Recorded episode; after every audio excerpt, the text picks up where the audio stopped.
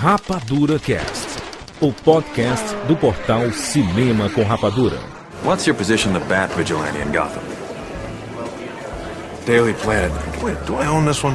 Or is that the other guy? Civil liberties are being trampled on in your city. Good people living in fear. Don't believe everything you hear, son. I've seen it, Mr. Wayne. He thinks he's above the law. Daily Planet criticizing those who think they're above the law is a little hypocritical. Wouldn't you say? Considering every time your hero saves a cat out of a tree, you read a puff piece editorial about an alien who, if he wanted to, could burn the whole place down. There wouldn't be a damn thing we could do to stop it. Most of the world doesn't share your opinion, Mr. Wayne. Maybe it's the Gotham City in me, and we just have a bad history with freaks dressed like clowns.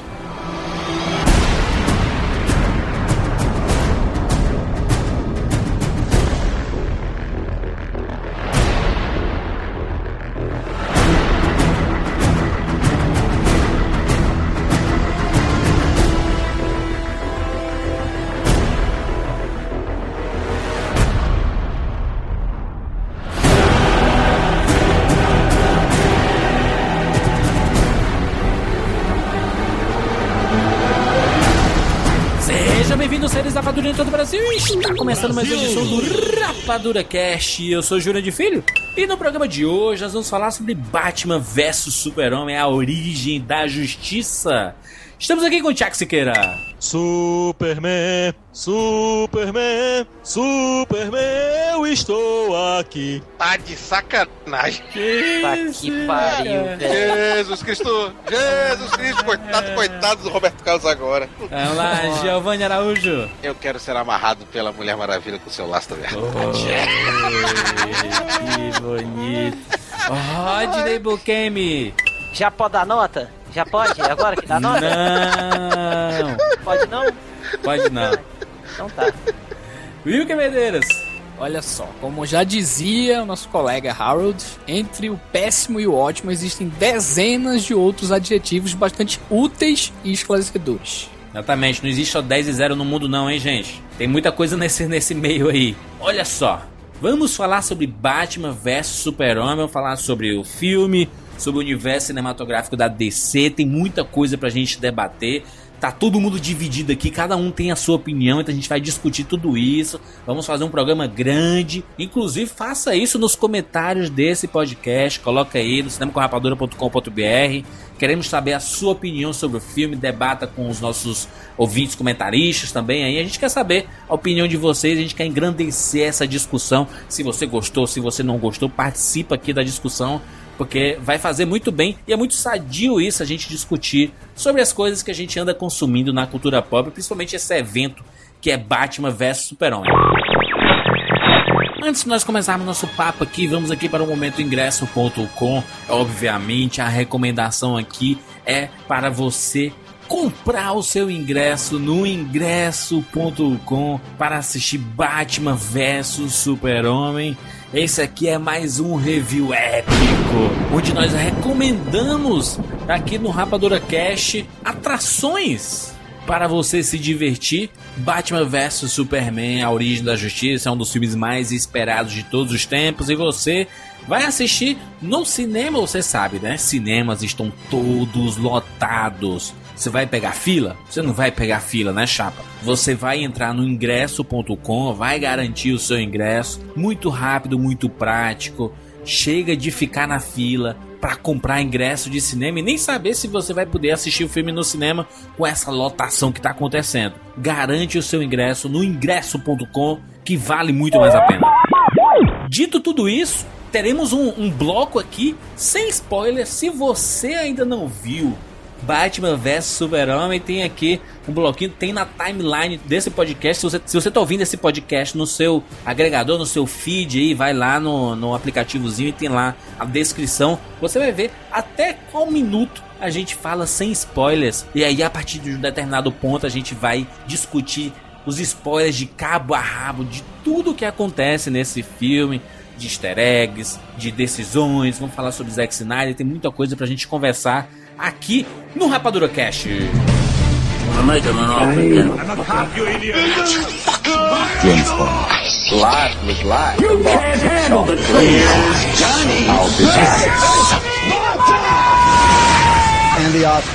Rapadura Cast. You're gonna go to war. That son of a bitch brought the war to us. Jesus, Alfred, count the dead. Thousands of people. What's next? Millions? He has the power to wipe out the entire human race, and if we believe there's even a 1% chance that he is our enemy, we have to take it as an absolute certainty. And we have to destroy him. But he is not our enemy. Not today.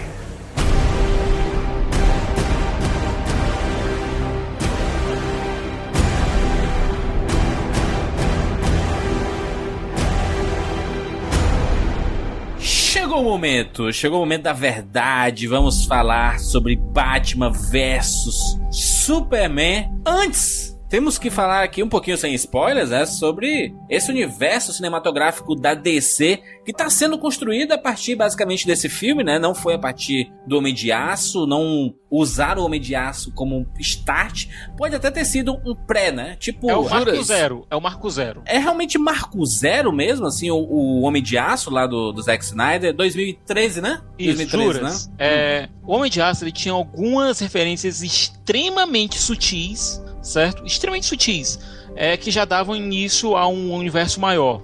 É, apareceu aquele satélite da, da Wayne, da- das indústrias Wayne, Isso, isso. e apareceu também durante uma briga um cartaz dizendo Keep Calm and Call Batman. Foi mais é, easter eggs do que propriamente uma construção de universo, né? Obviamente que o grande case que a gente tem do cinema é a Marvel, né? Com seus filmes, começando lá com o Homem de Ferro e no final introduzindo lá o Nick Fury e a construção do- dos Vingadores, né? No, no universo cinematográfico DC, é, foi a partir apenas do Homem de Aço que decidiu, não, vamos criar um universo, porque na, na trilogia do Batman do Nolan não se pensava nisso, né? Não, tanto é que o próprio Nolan disse, olha, no universo que a gente está construindo aqui não cabem os super-humanos. Isso, é- era uma coisa diferente, é um, é um universo paralelo, né? Nem Isso. no filme do Lanterna Verde, né, gente? Também assim, né? Acho que o pensamento deles, vocês acham que ali naquele momento eles estavam já tramando construir realmente o universo? Porque se a gente lembrar, a Marvel Studios já tava, né? Atuando ali e Isso. No. Lanterna Verde, Wilker, foi pensado colocar isso. Só Inclusive que não funcionou, né? no roteiro tinha algumas passagens em que o anel passaria por Metrópolis, passaria na frente Aham. do Clark Kent e tal. Mas não, não chegou a ser filmado isso. A, a Warner, melhor dizendo, a DC, ela trabalha com ícones. E os ícones têm o poder de individualização muito grande das suas histórias. Exatamente. Vamos dar um exemplo. O primeiro grande marco que tivemos de super-herói foi o Superman em 1978, Uhum. certo? Logo em seguida, viemos com o 1989 com o Tim Burton com o Batman que ele lançou, inclusive a famosa característica da armadura. Outro E a ícone. Batmania, né? Veio também nessa... Veio com tudo. Então, anos 90 nós tivemos, quer queira ou quer não, tivemos vários filmes de, de super-heróis, principalmente acertando, mas como sempre, cada um com seu universo. Como tu falou, eles sempre funcionaram de forma individual, né? Só que aí a, a- e, se- e- e sempre existiu crossover nos quadrinhos, né? E sempre Isso. se pensou que esse universo de correlacionar heróis nunca fosse funcionar no cinema, né? E aí veio a Marvel e quebrou esse paradigma. E aí a, a DC e a Warner pensou o seguinte: olha, gente, vamos começar tarde pra caralho, porque já tá acontecendo muita coisa e temos que fazer aqui. E a forma de gerir da Warner fez com que ela tivesse que olhar pro lado, deixar de ficar segurando seus paradigmas e falar: caramba, os malucos da, da Marvel tá conseguindo fazer. Então eles tiveram que criar uma forma de gestão. Aí o que aconteceu? Eles entraram na, segu- na segunda posição. Então, o que, que vai acontecer? A Marvel vai lançar, eles vão fazer. A Marvel vai lançar, eles vão fazer. E isso que vai acontecer agora. Que sempre vai ter uma comparação. Para aqueles que não conhecem o universo, que é 90%, 90% das pessoas que vão assistir no cinema,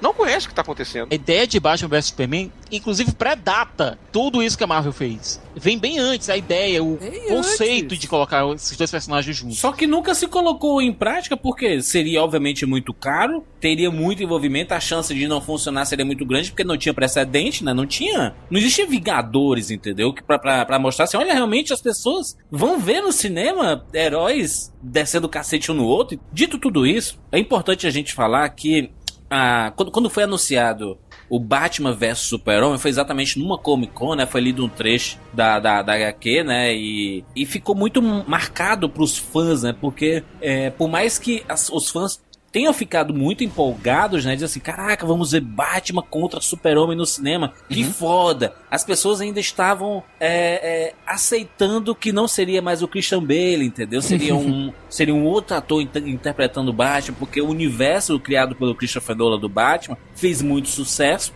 mas morreu ali nos três filmes, entendeu? Agora é outra coisa, outra parada. Então as pessoas começaram a ficar muito divididas e assim, peraí.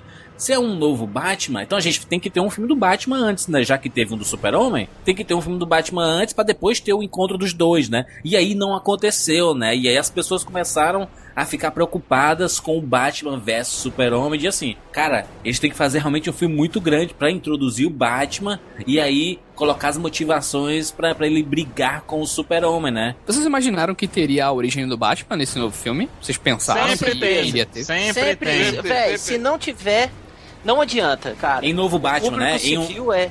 Público civil não, não consegue captar. Não consegue, né, Moisés? Não consegue captar. Uhum, Isso. Como ele começou ali no Homem de Aço, né? O Zack Snyder trazendo o, o estilo dele de filmagem, o estilo de, de apresentação de personagens, né? Tudo aquilo que você vê no Homem de Aço, no próprio Batman vs Super-Homem, é basicamente a base do- de como o Zack Snyder trabalha os seus filmes, né? Eu acho o Zack Snyder esteticamente falando, mais interessante do que o próprio Nolan. O Nolan, ele, ele é excelente tecnicamente falando, né? O Christopher Nolan. Ele tem recursos técnicos fantásticos. Mas, esteticamente falando, eu acredito que o Zack Snyder é muito superior ao Christopher Nolan, porque ele, ele sabe fazer. ah, ele é muito inventivo, né? Em algumas, em algumas coisas. Ele, ele faz coisas que você não espera, né? Muita gente critica o Snyder, né? Assim, a, a crítica mundial, de modo geral, não, não olha bem o Snyder, assim, até por conta é, dos temas que ele trabalha, né? na- do tipo de filme que ele, que ele trabalha realmente, né? É muito mais filme é, sobre heróis, né? Muito mais filmes fantásticos, temas mais fantásticos e tal. Mas eu acho que isso não diminui o trabalho dele do ponto de vista de direção, entendeu? Porque é, se a gente for recapitular, o Snyder foi importante, muita gente diz visionário, né? Mas sabe por que o do visionário? Porque ele foi responsável por alavancar duas coisas que foram grandes dentro da- do universo cinematográfico e da cultura pop. Primeiro lá com o Madrugada dos Mortos, que ele alavancou o gênero de zumbi ao lado do extermínio lá, né? Mas Ele o trouxe extermínio muito volta- Não, menor. os, três, os três filmes que fizeram isso foram Extermínio, é, Shaun of the Dead e Madrugada dos Mortos. Depois que ele fez o 300, o que é que ele fez ali? Ele, ele pegou um- uma tecnologia antiga até, que é o, o Chroma Key, misturou com o digital e mostrou ao cinema que era possível se trabalhar com, a- com a- daquela forma que muita gente dizia, pô, isso vai ficar muito feio, vai ficar muito é, é, fake, né, e tudo mais. Ele trabalhou com estética, né? Exatamente, ele trabalhou com pura estética ali, então muitos outros filmes trabalharam daquela maneira também, entendeu? Muita coisa aconteceu depois dali também. Então, é, do ponto de vista de direção, o Snyder é um cara interessante, sabe, cara? Ele, ele não faz clássicos, né? Grandes filmes e tudo mais, assim, é, do ponto de vista mais crítico. Eu acho que o mais perto que chegou nisso foi Watchmen. Até porque a, a, a obra ali era uma obra que muita gente dizia que era inadaptável, né? Se você tira o final de Watchmen ali, porque ele mudou o final, né? E muita gente chiou, e chorou, e reclamou, e esperneou e tudo mais. Mas se o final é igual da HQ, meu irmão, esse cara tava sendo louvado até hoje. Foi mexer com o Watchmen, aí dá nisso. Aí hoje as pessoas vão assistir filme do Snyder já com a faca na mão pra dar na jugular dele, entendeu? Peraí, Juras. Vamos pegar aqui os- todos os filmes do Snyder, certo? Eu gostei de basicamente todos. Eu também, cara. Eu sou mega fã do Snyder, cara. Eu gosto do Madrugada dos Mortos. Pra mim, você fala assim, Extermínio foi, foi importante. Cara, Sha- Shaun of the Dead foi importante? Siqueira, acho que não. Madrugada dos Mortos foi importante sim por trazer zumbis de, uma- de uma forma mais verossímil, Shaun sabe? of the Dead assim. é o pastelão do Madrugada dos Mortos, cara. Exatamente, é. Mas o Madrugada dos Mortos, cara, ele traz a, a parada sem, sem ser galhofada e atualizada, sabe? Eu acho que até Walking Dead, Guerra Mundial Z vieram na onda, entendeu? Hoje, É, beberam da fonte. se a gente consumiu tanto zumbi em filme, em série depois, em quadrinho depois, o, o Madrugada dos Mortos tem um ponto fundamental. Cara, o 300 foi, foi revolucionário, cara. Se, se as pessoas chamam de visionário, a gente pode puxar ali do 300, porque ele, ele, tra- ele trabalhou assim, olha, o nosso quadrinho é estética pura. Vamos trabalhar com a estética nesse filme? Teve a sorte, não sorte, teve uma competência de achar um ator que dava, verac, que, que, que dava veracidade aos discursos, que é o Leônidas, né? O, o Gerard Gerard Butler. Butler. Você acreditava nos discursos dele. Então, é um cara que trouxe vigor, sabe? Cara, você saiu do cinema gritando que nem o Gerard Ele, Butler. ele, ele foi icônico, né? O Gerard Butler ali, com certeza, né? Uhum. E aí, e aí o, ma- o maior desafio da carreira dele é adaptar o ótimo, né, cara? Que é a, a obra intocável, é a obra primordial, é o que todo fã de E olha, a versão estendida de Watchmen é do caralho. Não, ele, Thiago, uma coisa que a gente precisa falar aqui, não se aprofundar, mas falar em relação ao trabalho do Snyder em Watchmen, é que ele foi um cara muito dedicado, cara. Primeiro que ele, ele primeiro, não só fez o filme, ele fez o Sob o Capuz, né, a questão lá do Hollis Não, ele, Mason e produ- tudo não mais. ele produziu. Ele produziu. Não, é, Ele não- é tipo assim, dentro do projeto. Se a gente Ah, for pegar pronto. dentro do projeto, Contos do Cargueiro Negro, Uhum. sabe? Tem muita coisa ali que ele se dedicou. Cara, vamos fazer esse trabalho aqui, mas vamos fazer, tipo, realmente dedicado a isso aqui. E em relação ao final.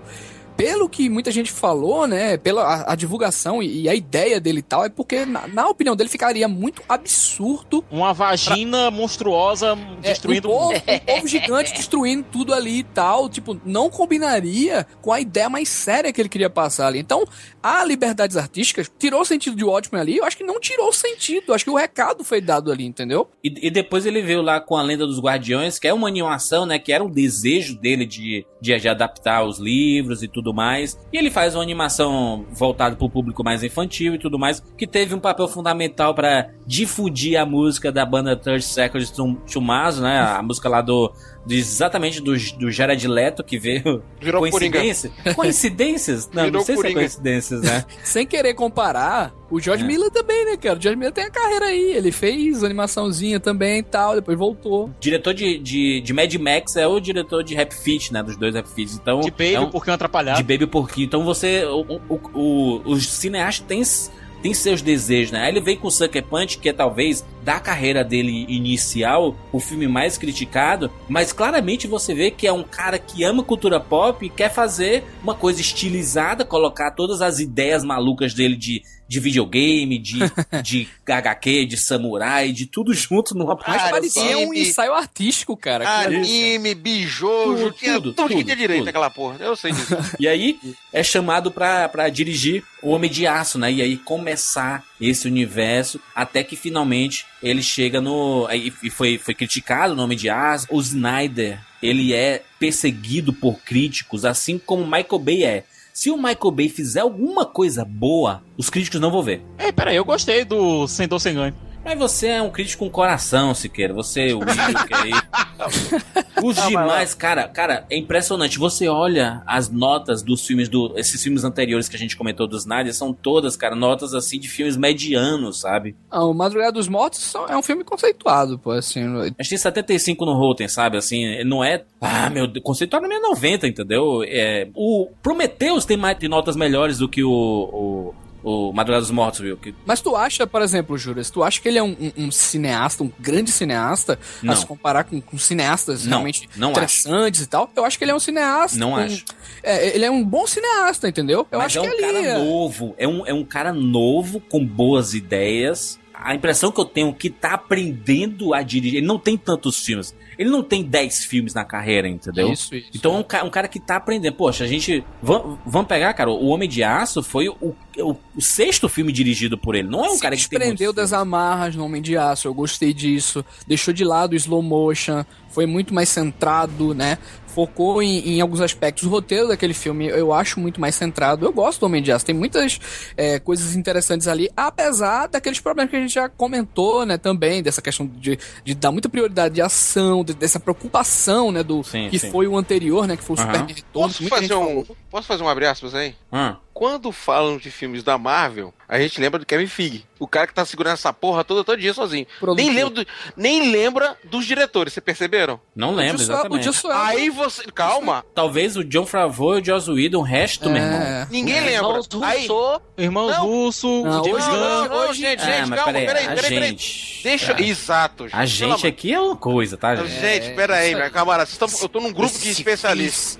Cara, Vingadores, chega num público assim, pergunta quem é o diretor de Vingadores. Ninguém Não sabe. sabe. Aí você chega pra ele, qual o diretor do, do Super do Super-Homem? Ah, é o tal do Zack Snyder que fez 300. Então, veja a diferença da distribuição de responsabilidade que tem da Marvel com a diferença que tem da DC. Existe uma diferença quando você bota um líder responsável que divide tudo com a equipe. É muito mais fácil. E aqui a Warner, desculpe o termo que eu vou dizer, ela joga tudo na mão do diretor, cara. Isso é chato pra mim, cara. Cara, é, eu acho uma Gil, Gil. puta de uma covardia isso. Eu também acho, quando a gente lembra da trilogia do Nolan, a gente lembra Nolan. da trilogia do Nolan, não, não da, da DC, da Warner. O- Exato. Diferente do, do Vingadores, que é. Não, Vingadores da Marvel aí. Da cara. Marvel. Kevin Fig. Então, Fig, Fig, Fig. Quer dizer, Feige. Cara, Feige, desculpa. É, cada um com a sua pronúncia. Você entender. me perdoe, mas depois me corrija. O Kevin Feige. Ah. Então o cara puxa a responsabilidade pra ele, mas ele é o bate no peito. Eu sou Marvel. Aham, aham. Que acabou. Mas isso é bom, não, Gil? Não, não Não, acho, não acho. não, não acho. Não, porque Não, peraí.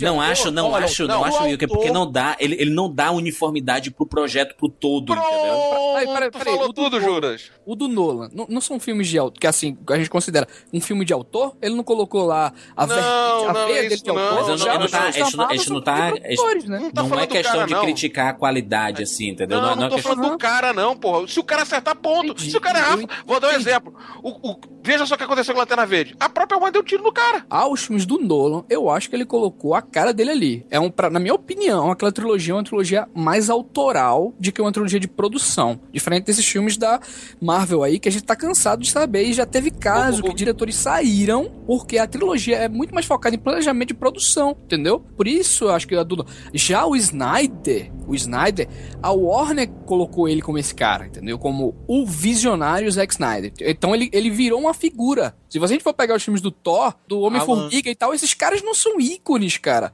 A, a Warner criou o ícone Zack Snyder, o visionário diretor de 300, entendeu? Até É porque todos os filmes dele, da, do Snyder, ele, ele é um filhinho da Warner, né? O Zack Snyder, né? Ele, ele sempre lançou todos os filmes da, da Warner, né? O Juradinho entendeu o que eu quero dizer. Eu tô dizendo pra você o seguinte: a Marvel bota o peito na frente dela. Eu tô nessa, tô todo mundo junto. Você nem vê o Warner, cara. Você só vê o seguinte. Quem ganha, quem ganha é o time, né? Não é o individual, time. né? É isso que eu quero dizer. Você tá chegando pra mim, ah, Giovanni, você tá indo pelo lado do cinema, muito técnico. Não, porque o cara aqui tá fazendo um serviço autoral. Não, cara. Eu tô vendo lá do gestor, pra gente como fã, pra ter um bom material. Gijo, Pat Jenkins, que é a diretora de Monster, que dirigiu Thor 2 e que a Natalie Portman ficou morta de alegre que tem uma diretora trabalhando com ela no Thor 2, certo? Aham. Ela basicamente pediu pra sair porque não tava aguentando trabalhar de maneira tão engessada com o Kevin Feige. Sim, porque a Marvel, ela, ela tem esse sucesso não à toa. Porque ela tem uma fórmula de fazer seus filmes. Pode perceber que todos os filmes da Marvel são parecidos, né? Tem, tem a Tem- formulinha é, a, é a parecida. fórmula Marvel, a fórmula Marvel. On- onde, onde o diretor coloca um pouquinho do temperinho dele, você consegue ver Joss Whedon em Vingadores, você consegue ver é, John é, Favreau nos o John dois Favreau Homens de Ferro. no, no- Nos nos dois Homens de Ferro. Você, você, você consegue ver,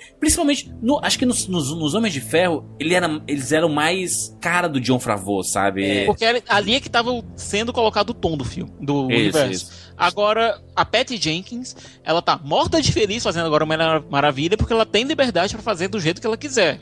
Porque é a forma que a Warner trabalha de assim. Toma que o filho é teu. Quando, quando saiu o filme da, da Mulher Maravilha, se for êxito, é êxito de todo mundo, da diretora, da Gal Gadot, da Warner, da DC. Se for uma merda, é culpa da Patty Jenkins. E é assim que a Warner faz. David Ayer também tá tendo toda a liberdade que possível pra fazer David Esquadrão Ayer, que é Suicida. outro diretor autoral, David Ayer. é Esse cara- comportamento, cara, que ele, ele me deixa possesso, cara, porque a pressão em cima do diretor é gigantesca. Cara, o que esse Zack Snyder deve estar passando por causa de- desse Batman vs Super-Homem aí? Isso, Não, é só, isso. só ver que o homem emagreceu. É.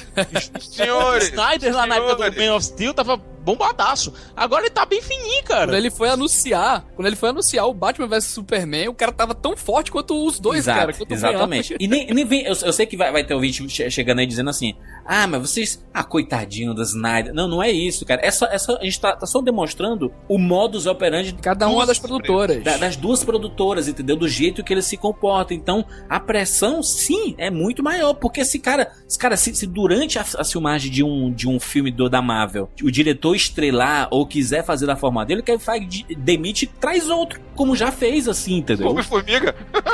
O Zack Snyder, se, se ele diz assim, gente, não quero mais fazer, ele tá fudido. Ele acaba a carreira dele, porque não vai mais lançar nenhum filme pela Warner. É. Todos os projetos, co- comercial e tudo. Ele foge tudo. Então ele é um cara Ele que vira o tem que Josh fazer. Trank. Ele vira o Josh Trank. Cara, é isso ele que eu ia fez- falar agora. Veja o que aconteceu com o Quarteto Fantástico. O projeto Titanic aí. E aí, não tem mais o que dizer. Agora gente. que, que acabou e, sa- e saiu falando mal pra Mas a caralho. Fox também, ela aposta muito em cinema autoral também, cara. Sim. O Singer teve liberdade pra trabalhar. Tim Miller. O Metal Vaughan também teve liberdade pra trabalhar. O Tim, sabe? O Josh, até certo ponto lá, tava, mas brigou, foi todo aquele bafafá, entendeu? Até o, até o ponto que ficou insustentável. V- Vê isso, cara. Quando o Matthew Vaughn acerta é, com o X-Men Primeira Classe, o que que as pessoas falam? Finalmente, Fox, né? Aí, trouxe um diretor autoral, bacana. Aí ele vai e faz Kingsman, que também é um acerto. Sim, não, não, é assim, é- é- é- você, vê, você, você cita um todo. Aí, é, Vingadores sai, o que é que você fala? Olha, a, a Marvel, né? A Marvel, é a Marvel sempre acerta. Mas você nem cita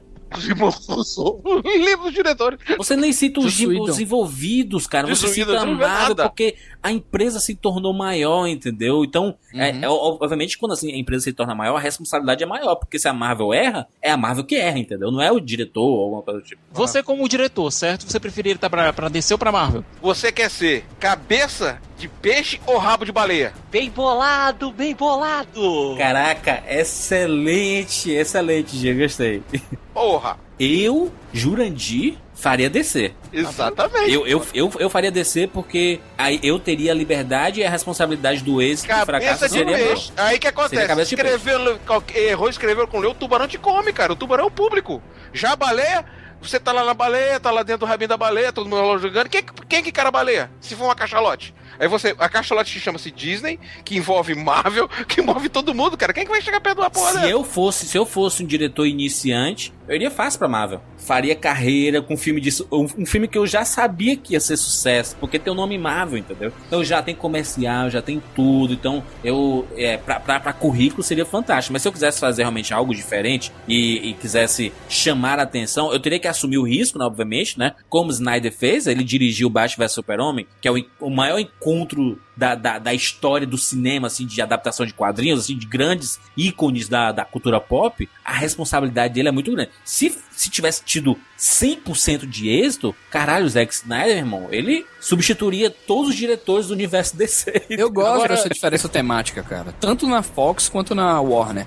Se tudo virasse, né, pegasse essa coisa de formulinha e tal e continuasse, Não, não. Seria ia ficar muito diferente. Seria Por isso que Chaplin. eu gosto que os Tempos modernos, né? Pois é, Agora- por isso que eu gosto que os X-Men estejam lá na Fox, porque tem aquela identidade diferente. E eu gosto, a gente gosta desses filmes do Porque ele pôde trabalhar. Então é bacana esse diferencial. Nem todo mundo tem que trabalhar igual, entendeu? Agora, gente, Não, só não. lembrando aqui uma coisa. Esse Batman vs Superman ele tem uma pegada diferente, certo? O Homem de Aço é, como a gente falou, o marco é o do menos um pro zero em relação ao a criação do universo DC, certo? No cinema. Esse daqui realmente é o marco um. É, Por quê? É. aqui ele tem que fazer as bases da Liga da Justiça, ele tem que ser uma continuação do Homem de Aço, ele tem que fazer a base do novo Batman, ele tem que fazer a base da Mulher Maravilha, tem que apresentar os membros da Liga da Justiça, tudo, é. tudo num filme de 2 horas e 40. E é, e é a adaptação de, uns ma- de um dos maiores arcos da história das pera aí, HQs, não, né? juras. Se fosse a adaptação de um arco, era mais fácil. O Gijo, ele tem a animação do Batman Cavaleiro das Trevas e funciona muito bem aquela animação, porque é uma adaptação Perfeito. direta. Exato. Certo? Aqui não. E eu eu acho que a gente já vai entrar daqui a pouco nos spoilers, mas Sim, sim. você tem pelo menos uns cinco arcos clássicos de É, não, aqui- a- não é a adaptação. Essa não é a adaptação do Batman do Cavaleiro das Trevas. Beleza, Não, então. Tá longe você, disso. tem umas, você tem uns cinco arcos aqui É, diferenciados. é, Maurício, Você, Agora- você traz o confronto entre os dois ícones, né? Pegando como base uma grande HQ certo. é, e, e algumas ideias dessa HQ, e aí faz uma coisa nova, né? Que é totalmente louvável como uma adaptação, né? Pelo menos. É, um, é uma escolha. A gente devia começar a falar também se essa é realmente assim. Não dá mais pra discutir isso, né? Mas cê- vocês acham que essa foi um uma boa escolha, gente? De, de fazer já Batman versus Superman? Posso fazer Sabe? uma colocação? Vai lá, Ó, Gil. vai lá, Gil. Posso fazer uma colocação? Qual é a maior dificuldade que os caras têm? Ele tem uma tremenda de uma concorrência no outro lado. Isso, isso. A preocupação da Warner não é Fox, não é Sony, não é nada disso, cara. A preocupação da Warner é a Marvel. É a aguinha batendo na bunda, né? Assim. A Marvel chegou devagar, deu um balão e agora tá dando tapa na cara dela. E aí, e aí, meu irmão, quando você tem um monte de acionistas, toda reunião. Batendo na cara tu. Eu gente, sei. olha aqui jornal. Olha aí a capa da Variety. É, Homem de Ferro. A capa da Variety, Capitão América 2. Sem contar que já acabou Harry Potter, acabou Não, os seus isso anéis. foi perfeito, Thiago. A gente perfeito. precisa de alguma coisa. Ah, Vamos lá, aí, aí, essa é a chegar. ideia da Warner. Hoje, você chegou assim e fala assim: pô, a internet tá destruindo o cara, tá detonando o cara. Pô, mas só que ninguém lembra do Thor 1, ninguém lembra do Homem de Ferro 3, que foi filmes. Vamos falar a verdade? Eu gosto do Toro. Não, calma, ah, você gosta do Thor 1 porque ele conseguiu, ele de uma certa forma, vou dar um exemplo. A, a Marvel trabalhou tão bem que com o Capitão América 2 salvou o Homem de Ferro 3. A Marvel trabalha tão bem que ela consegue corrigir os erros dela. Por exemplo, a quantidade que ela faz de curtas pra justificar, por exemplo, que o mandarim não existe. O mandarim, aquele que ela fez, não existe. Existe um outro mandarim. Entendeu? Até nisso ela trabalha muito bem. Então o que eu vou dizer pra você é o seguinte: o que tá acontecendo agora? Um monte de gente criticando, falando mal. Primeiro, porque é difícil trabalhar com Super-Homem, é difícil pra trabalhar, principalmente com Batman, e principalmente, gente, vai mexer com a Mulher Maravilha, que é um ícone que- feminino. Nunca foi Nunca foi. cinema. Exatamente. trabalhou com Só com- tivemos com- uma série de televisão muito bem defendida por Linda Carter e acabou. Exatamente. Quando as pessoas. Quando saiu o Thor, que é um filme que eu gosto. Por exemplo, Eu Homem de. Ferro 2 não, não é um filme que eu gosto muito. Eu Entendeu? adoro Thor 1, pô. Mas, mas o, o Thor 1 é um, é um filme que eu gosto, eu acho bacana, acho diferente do que estava sendo feito. É, o, o próprio Hulk é um filmezinho um pouquinho menor, entendeu? O Thor é um. Ele, ele pode até ser considerado por muitas pessoas um filme menor. Eu achei divertido pra caramba. Mas aí, o, o filme foi lançado em 2011, em abril, e em, em julho já saiu o Capitão América, sabe? Então, assim, foi pouco tempo pra Digerir. processar, entendeu? Assim, ai, mas putz, será que é o fim da Marvel? Aí vem Cap- Capitão América e pá, entendeu? E aí. O Thor gerou o principal vilão do arco central, gente. Não, e, o- e- e no ano depois disso, cara, já, já, já vem Vingadores, entendeu? Então você já. já a, a Marvel fez uma forma assim, cara, se a gente errar, Já daqui a pouco vem outro e substitui. E, e eles sabem, eles estão tão é, cientes disso. É, é tanto que a, a gente, a gente vê o caso do, do Homem-Formiga, né? Uhum. Porra, mas Homem-Formiga não foi um filme tão legal. Beleza, ano, ano que vem a gente tem Capitão América Guerra Civil. Toma na tua cara, entendeu? Isso dá segurança pra trabalhar, entendeu? Porque você erra, conserta. Acertou? Acerta de novo, depois acerta de novo, erra, conserta. A DC ainda não tem isso, entendeu? Porque a Daqui a insegurança sai Esquadrão Suicida. beleza, que, que pode sanar um pouco o problema da DC, entendeu? De assim, ah, realmente eles estão fazendo alguma coisa, porque vai ter Batman lá, participaçãozinha, mas vai ter o Batman lá, entendeu? Então isso pode, o, o que pode, cara, quem diria que o que pode salvar o universo DC no cinema é o Esquadrão Suicida? Mas é, é isso que tá acontecendo, é isso que eu quero dizer pra vocês. Eu tô dizendo, que eu entendo, critiquem, falem do filme, entenda que eu quero meu posicionamento. Critiquem, falem do filme. Mas lembre que esse, esse, esse filme está enfrentando um mar revolto gigantesco, uns fãs difíceis, porque os fãs da Marvel são uma coisa e os fãs da DC é outra. Então é isso, vamos aqui falar sobre Batman vs Super-Homem, com spoilers agora, agora abordando. Por que, que vocês não introduziram mais? Porque a gente já lançou 50 caches sobre esse assunto, tá? Então nós temos aqui um, um acervo gigantesco de, de, de podcasts que você pode ouvir. A gente falou em trailer, falou sobre o universo DC no cinema, a gente especulou pra caramba até chegar esse momento aqui. Então busquem, busquem conhecimento aqui no Rapadura Cash. Ilu Feelings. Porque agora, porque agora vamos pros spoilers do filme. She with you? I thought she was with you.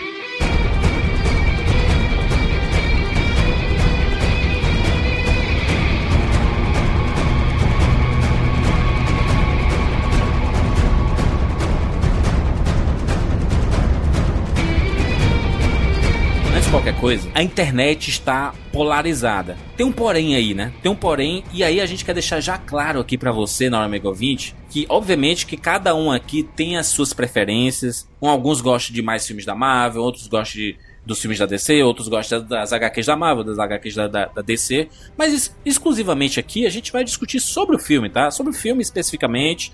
E, e as decisões que foram tomadas ao, ao, ao se basear em alguns arcos dos personagens, né? Pra levar pro cinema, né? E se foi acertado ou não e tudo mais. Então, assim, esquece isso, sabe? Esquece, esquece essa, essa briguinha Marvel DC e a gente vai avaliar aqui o filme todo crítico de arte ou qualquer pessoa que se propõe a analisar uma obra não é um robô. Existem fãs também, gente. E quando você faz essa análise e, e ainda une isso, é fantástico, não é não, Thiago? Dá pra dizer que todo mundo aqui sabe que eu tenho Superman na veia, cara. Eu duvido que algum leitor, algum ouvinte aqui que escuta o Rapadura Cast já há 10 anos não Isso. saiba disso. Sim, é verdade. Eu tenho uma tatu do Superman, cara. Pelo amor de Deus. Ah, certo? Canal da Então, raiz. então não, não esqueçam disso. Eu tô falando aqui também como tô falando com leitor de quadrinhos, tô falando com crítico de cinema, eu tô falando como alguém que conhece o personagem de, desde que eu nasci. Isso, é, isso é só uma pontuação, porque se usou muito, sei lá, o Rotten Tomatoes como, como base de opinião pra um monte de gente que não viu o filme, né? Diz assim: olha aí, sabia que não ia dar certo. Essa DC só faz merda. Olha aí os críticos, aí o outro lado, né? É, os críticos lá sabem porra nenhuma, esses caras vão assistir cabine de imprensa, tem emoção nenhuma. Ele- Eles, vão. ele- Eles, eles querem analisar Batman Superman como se fosse o poderoso chefão. Esse- assim, se, se polarizou em, em cima desse assunto. Não esquecer que filmes que não deram muito bem na, na- é, com, com os críticos fizeram muito sucesso entre, entre, entre o, entre o público. Eu digo, eu cito um exemplo: Pacific Rim.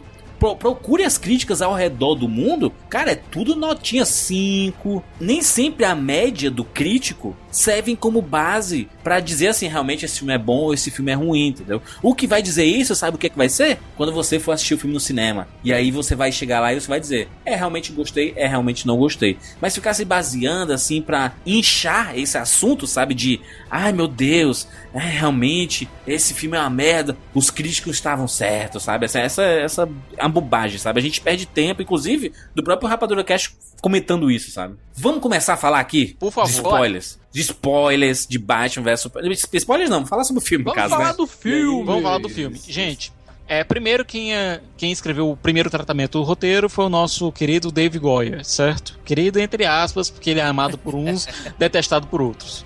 Pra mim, eu acho que o Goyer sempre funcionou trabalhando com alguém. Ele sozinho nunca, nunca engrenou direitinho. Com Nolan, né? Com, com Jonathan Nolan, né? Não, não, não só com o Jonathan Nolan, mas também com o Jeff Jones, quando ele trabalhava no Gibi da Sociedade da Justiça. É, ele tem problemas trabalhando só. Goya escreveu o primeiro tratamento e depois, quando o Ben Affleck foi contratado para fazer o Batman, coisa que a internet, obviamente, reagiu daquela maneira que a internet Toma na sempre cara. reage, né? Toma na cara da sociedade aí.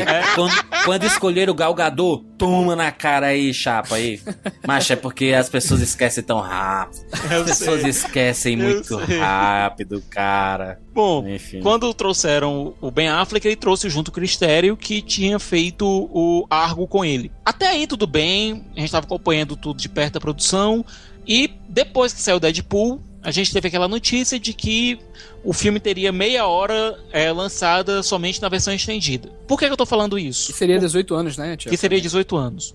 Inclusive, alguns personagens, como a Bárbara Gordon, que é vivida pela Diana Malone, é, foram cortadas da versão de cinema e isso vão aparecer na versão estendida. Por que, que eu tô falando isso, certo? Porque pra mim o grande, o grande calcanhar de Aquiles de Batman vs Superman, a origem da justiça, se chama Montagem. Ritmo. O filme tem um problema de Ritmo, é. ritmo gigantesco, Gigantesco. especialmente do final do, do primeiro ato durante to, e durante todo o segundo ato. Você sente o tempo, né? Você, Você sente, sente o tempo. tempo. do filme, Eu- que é pro- um problema isso. É, O, o, fi- o filme tem 2 horas e 40 e tem filmes de 2 horas e 40, de 3 horas, que a gente não sente que tá assistindo esse filme de 3 horas, né? A gente pode citar vários exemplos. No caso do Batman vs Super-Homem, você sente esse tempo, né? E é curioso isso, né? É- são poucos filmes que fazem isso, né? o Snyder ele contou com o David Brenner, que trabalhou com ele já no 300 Ascensão do Império, no qual o Snyder foi produtor, trabalhando no Homem de Aço, ou seja, já é um cara que já vinha trabalhando com ele faz tempo. Uhum. Qual o problema? A gente sabe que tá faltando coisa no filme. A história do filme é simples de você contar, mas eu acho que o modo como contar o torna meio, muito confuso, entendeu? Eu vi muita vou gente dizer- saindo do cinema e dizendo, pô, é muito confuso, né? As eu vou dizer uma coisa, é, Wilker. É, eu tenho um problema com ideológico com o filme, e eu vou explicar isso mais tarde, mas você não vê grandes conversas, grandes diálogos entre os dois personagens desse título. O Superman tem pouquíssimos diálogos, cara. Eu vou- e- a boca o Superman. Wilker, agora que a gente tá na parte de spoiler liberado, eu vou dizer. É, o Superman é chamado pra depor por conta de uma confusão que aconteceu na África, certo? Isso, isso. E a própria confusão que aconteceu na África eu já acho meio idiota, porque todo mundo poderia ver que aquele pessoal ali foi baleado. Como é que o Superman tava sendo acusado daquilo? Mas o Lex Luthor tava com seu plano mirabolante. De Não, é, quadrinho. ah, eu não entendi, eu não entendi. É muito que- tosco. Eu não entendi o que aquele povo tava querendo é, acusando o Superman. É, é vilão de quadrinho, cara. Vilão de quadrinho, meu irmão. Ah, senhores, senhores, meu senhores, irmão. senhores, senhores, senhores, macho. senhores. Depende. Pera aí, eu tô depende. quietinho, assim, tô ouvindo aí o Thiago dando, dando chilique e tudo mais. Você está numa vida real onde tudo está acontecendo, tá uma confusão exatamente porque estão manipulando um monte de informação. Você tá vivendo isso hoje, agora. A quantidade de gente rodando pro lado e pro outro porque manipula essa informação. Você acha que quadrinho não ia manipular o fato de uma bala? Um Pô, filme de Thiago, quadrinho, um tenha filme do Akebush, pelo amor de Deus, dó, exatamente. gente. Isso tá acontecendo na vida real. Pera aí, gente, você tira o pé, gente. Tira o pé. Sim, sim, ju- É, e, e gente, como é que tu não defende avalia, a explosão? cara. E como é que tu defende aquela Macho, explosão? o, o, Sique- o Siqueira, o Siqueira só tá puto desse jeito porque mataram o super-homem no não. Cinema. É só por isso que é uma Eu coisa... eu Que é, uma coisa, que é uma coisa que ele nunca esperaria que iriam matar o super-homem no cinema. Claro, peraí. juras. O Wilker, Tá. Wilker. Mas no filme Eu matou, tinha cara. conversado contigo isso e tinha dito que isso era uma teoria que pra mim que poderia acontecer durante o filme. Eu tava esperando que isso já acontecesse. Não, Siqueira. Não tava, não. Mas- Siqueira, você viu o super-homem morto no cinema, eu imagino. Eu eu- queria ter estado do seu lado, só que você foi um traidor, igual o John Boyega no, no Star Wars, e decidiu ir pra, pra um outro lado. Foi. Lá do IMAX da força. Eu só sabia que o Superman ia morrer porque É. estava, estava no, no, no- no roteiro do filme. Doomsday. Se tá o Doomsday, o Superman vai morrer. Não, Exato. e também tá, e também tá no... Vamos lembrar do, do Cavaleiro das Trevas também, né, cara? Porque o Apocalipse, né, ele é conhecido muito nos quadrinhos por ter matado o super-homem, né? Uma das, Exatamente, uma das mortes morte do personagem. É mas, claro. mas, você imaginaria que um filme baseado em HQs iria matar o fucking super-homem? Mas não tem impacto, Coisa que aquela a morte. Cara, Ô, a- le- gente, peraí, peraí, peraí, deixa eu defender. Vamos analisar peraí. um filmezinho aqui, cara. Vamos analisar um filmezinho aqui. Ele morreu, Wilker. Ele Ô, tá Ju- morto, jura, Como é que ele Wilker. morreu vai que voltar, lá? Jura, gente, gente, por favor, posso fazer um, posso falar um? Para, Vocês estão aí, mano, contando com o ovo dentro da galinha aí. mano. Deixa eu terminar de uma coisa primeiro. Vocês estão, vocês estão enxergando filme assim. Com... Pera aí, mano, eu não sou tão especialista de cinema, não. Porque eu vou dizer uma coisa pra vocês. Primeiro, vocês assistiram Vingadores, qual foi a motivação pra formar os Vingadores? A morte de, do Coulson, que era amigo dos caras. Essa, essa foi a liga pra eles se Exato. reunir, pra, pra eles se... Gente, é, é time. É Vingadores, time, vamos lá. Isso, Vingadores, vamos lá, Vingadores. Vingadores. Aí que você chega agora e fala. Quando você vê o discurso final do Bruce Wayne junto com a, com a, com a Diana Prince e fala: Poxa, nós temos que fazer algo porque ele morreu. Porque veja só, quando o Não foi Super porque ele morreu, morreu. Peraí, gente, o Super morreu, ele impactou em toda a humanidade. A humanidade todinha agora se sentiu-se desprotegida porque o Super morreu. O Batman agia nas trevas, ninguém sabia. A Mulher Maravilha, 100 anos fora. Por que Isso. 100 anos fora? Porque ela foi, enfrentou, desculpa o contrato, lembrando, item cláusula 4, 2016, pedindo autorização para falar sobre guerra. Mas não, não, não, não explana Ela muito, fugiu não. das guerras, né? Ela fugiu Então das ela guerras. viu, vou- lhe falar uma coisa, muita gente, mas João, só com uma foto você interpretou? Eu vi isso num pessoal conversando com dentro de um chat. Por quê? Você vê o amor da vida dela lá, que com certeza deve ser o Steve Trevor, e várias pessoas de Chris forma- Pine, né? Chris Que aparece em foto no filme, né? Exatamente, exatamente. Então que- aquele ali eu fiquei prestando atenção porque ali ela deve ter perdido o amor da vida dela e perdido vários amigos por causa de uma guerra causada pelos homens, cara. Ela mesma falou, né? Eu fiquei chate, ela fiquei chate, ela falou assim, fiquei, como é que ela não lembra o termo, mas ela não queria mais ficar com a humanidade. Ela só voltou porque o negócio, ela voltou porque um maluco achou alguma informação que podia ligar a vida dela, que ela devia estar vivendo de uma forma que a gente só vai saber no filme, certo? Um doido. E ela só entrou porque o negócio fugiu do controle, ela sabia que. Tanto é que ela fala: "Eu já enfrentei feras iguais a ele". Não, Maravilha, ó, Maravilha. parabéns, parabéns, parabéns, parabéns. Não, o que o Gigi justificou é por conta da morte do Superman, mas não é. O, o que o Bruce diz, na verdade, que ele tá querendo montar essa liga e tal, que ele diz assim, não, é porque eu tive um pressentimento ruim e tudo mais, é por conta daquele sonho lá, cara. Beleza. Não, mas também, É o mas beleza. também, ele- mas também o, o Bruce diz. E o, o Lex também, né? Fala. sei, fala que tá vindo aí, tá vindo aí. O homem tá, Tá vindo. vi- O É, homem tá vindo. Quem que tá vindo? Thanos, Darkseid. ou não, não, Darkseid. Darkseid. Darkseid. Vamos voltar aqui um pouco, certo? A Siqueira. confusão toda. Peraí. Calma, calma, banana. Você deu, uma, você deu uma choradinha, não deu? Que era assim de. cho- cho- uma chorada por dentro, assim, não acredito. Cara, Juras, tu, tu sentiu aquela morte, Juras? Sério Eu mesmo? senti, cara? eu senti. Eu Eu não senti. senti porra nenhuma com aquela morte. Cara, tanto Vocês é que são minutos insensíveis. Depois, minutos depois, o caixão do cara já tá. O caixão não, a terra do caixão do cara já tá levitando e a gente sabe Gente, que. você viu, A gente mas a humanidade não viu. O resto do povo não- ninguém viu, cara. Isso que eu tô dizendo. tio, é Mas não, vai voltar. Você, mas o povo que tá no filme não. Wilker, a humanidade, a humanidade viu porque a gente, a gente tava assistindo o filme. Aí a gente viu.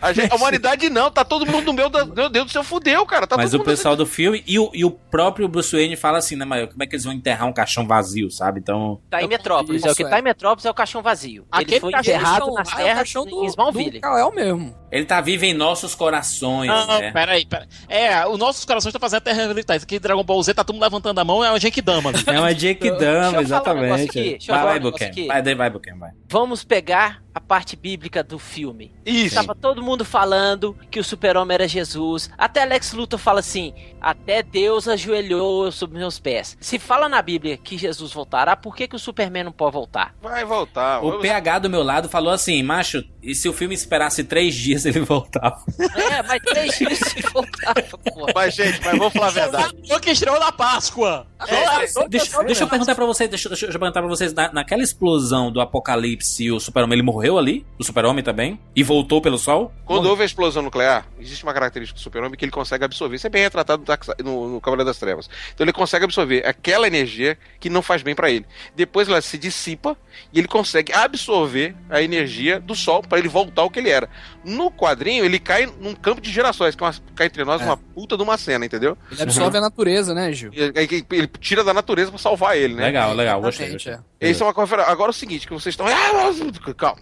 Gente, pelo menos é o seguinte, a parte todo mundo sempre soube que a Santíssima Trindade sempre teve essa correlação em relação ao Batman, a Mulher Maravilha e o Super-Homem. E o Super-Homem sempre foi tratado como se fosse o The One, certo? Aham. Inclusive, a famosa descida da cruz foi retratada no momento que o Batman tira ele como Lázaro, sei lá, que tira, porque o Batman é sempre referenciado com aquele cara que cuidou de Jesus Cristo, o Lázaro. Então, ele tira Longuinho, São Longuinho. São Longuinho, é, é, é o Lázaro, é Lázaro. Que tira ele, Lázaro não tem outro nome, depois vai lembrar o nome. Que tira ele da cruz, certo? E é recolhido pela mãe. Você viu que quem pega a Mulher Maravilha e é chorado, meu Deus me perdoe, pela, pela Maria Madalena. Sim, sim, sim. É, tem, tem toda a explicação bíblica e a cena deixa um pouco claro isso. Inclusive, quando os- o Batman tem a chance de matar o super-homem, a lança não é à toa, né? Porque tem, existe a lança que matou Jesus É, Cristo, né? Na, Lança na de cruz, Longinus, né? Evangelho mandando lembranças.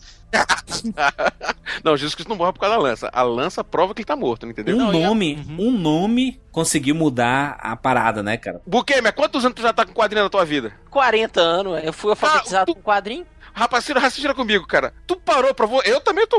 Nós estamos na casa dos 40. Tu parou pra parar que nem que a gente nunca fez a correlação entre Marta Quente E Martha e Martha Wayne. Wayne. Já, já fiz essa correlação, papai. Mas nunca usaram, né? Não, Mas nunca usaram no usaram cinema. no HQ Nunca chamada. Usaram no HQ chamada As Duas Usaram. Faces da Justiça. É, É, na última edição, acho que é do Carl Kerschel, em que o Clark e o Bruce vão comer lá na casa dos pais, dos pais do Clark.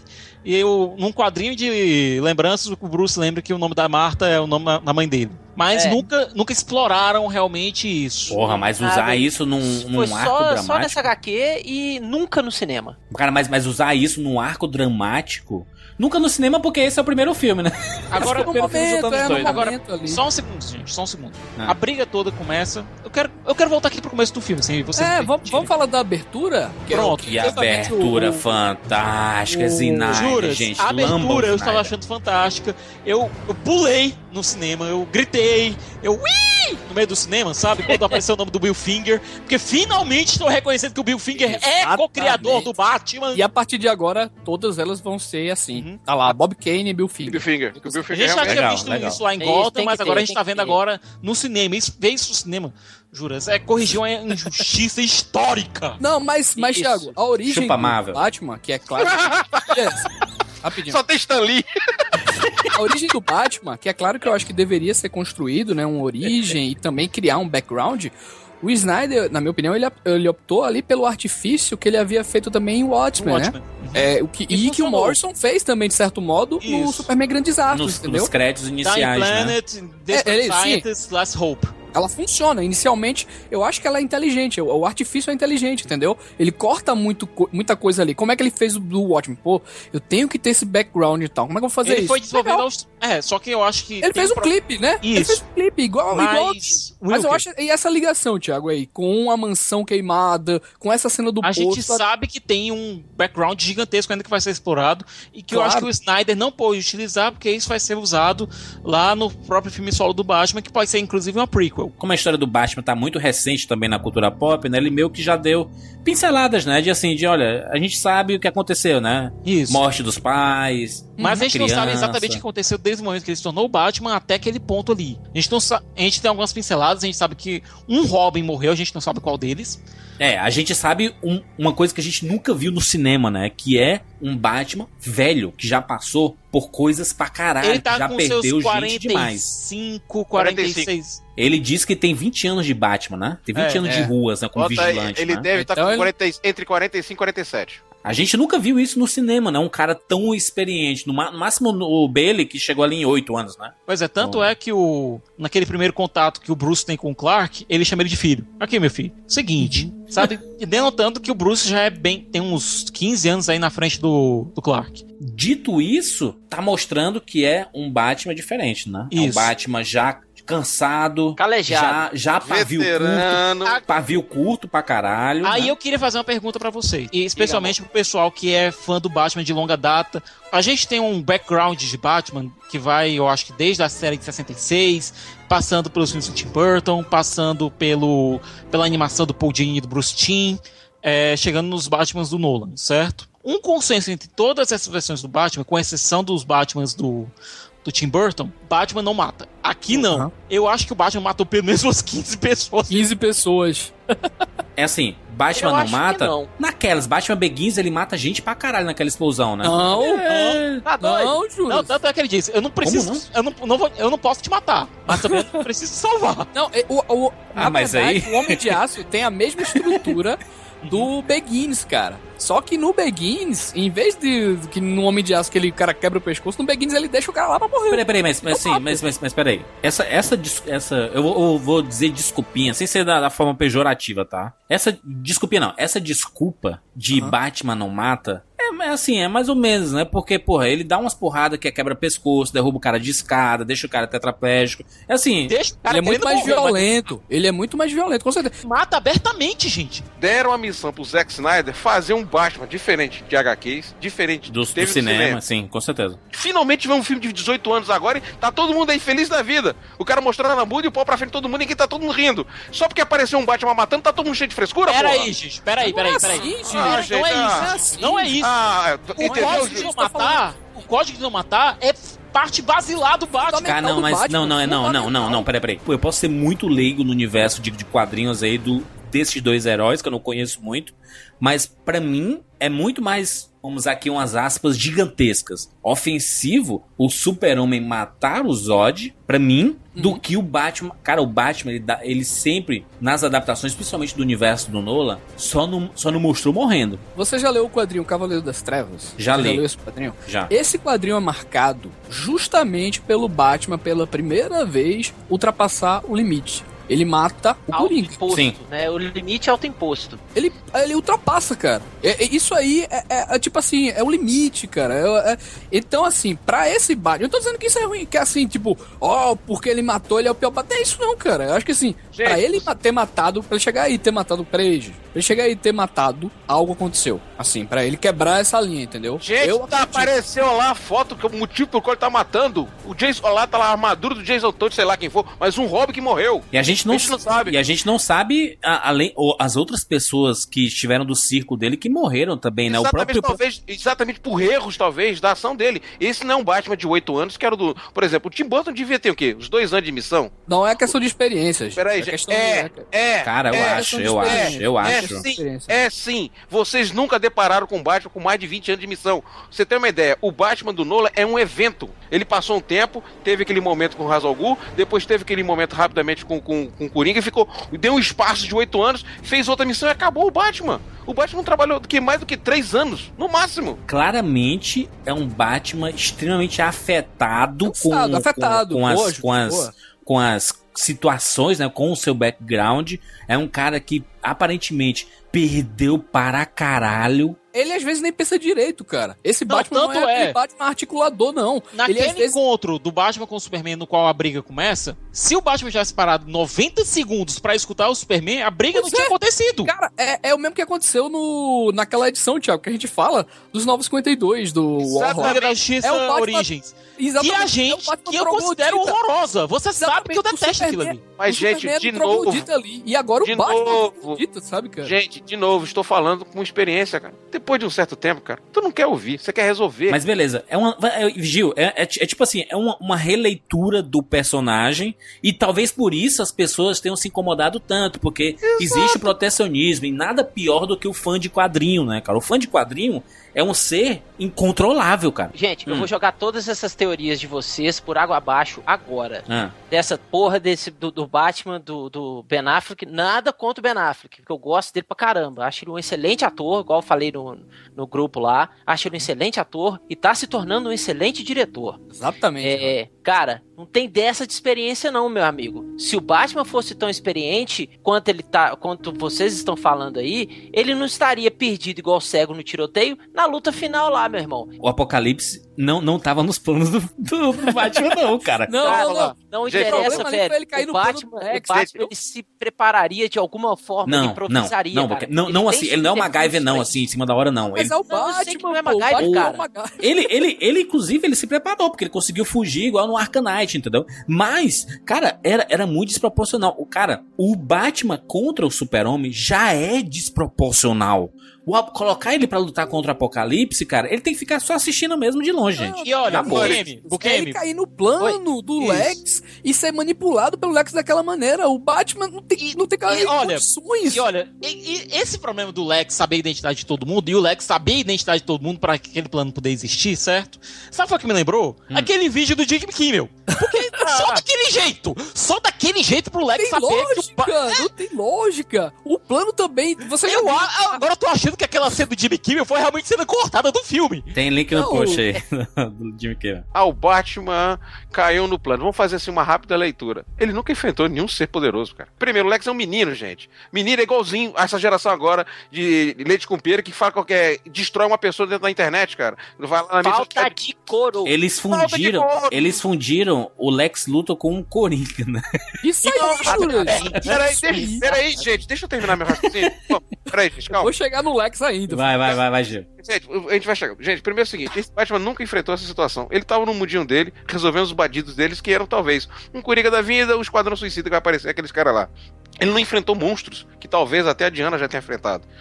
O Super-Homem é um evento novo, gente, que tanto é que é até retratado em alguns trailers do Esquadrão Fantástico. Depois que esse cara apareceu, começou a aparecer um monte de coisa. Lembra disso? Uhum. Então, quer dizer, existe uma construção.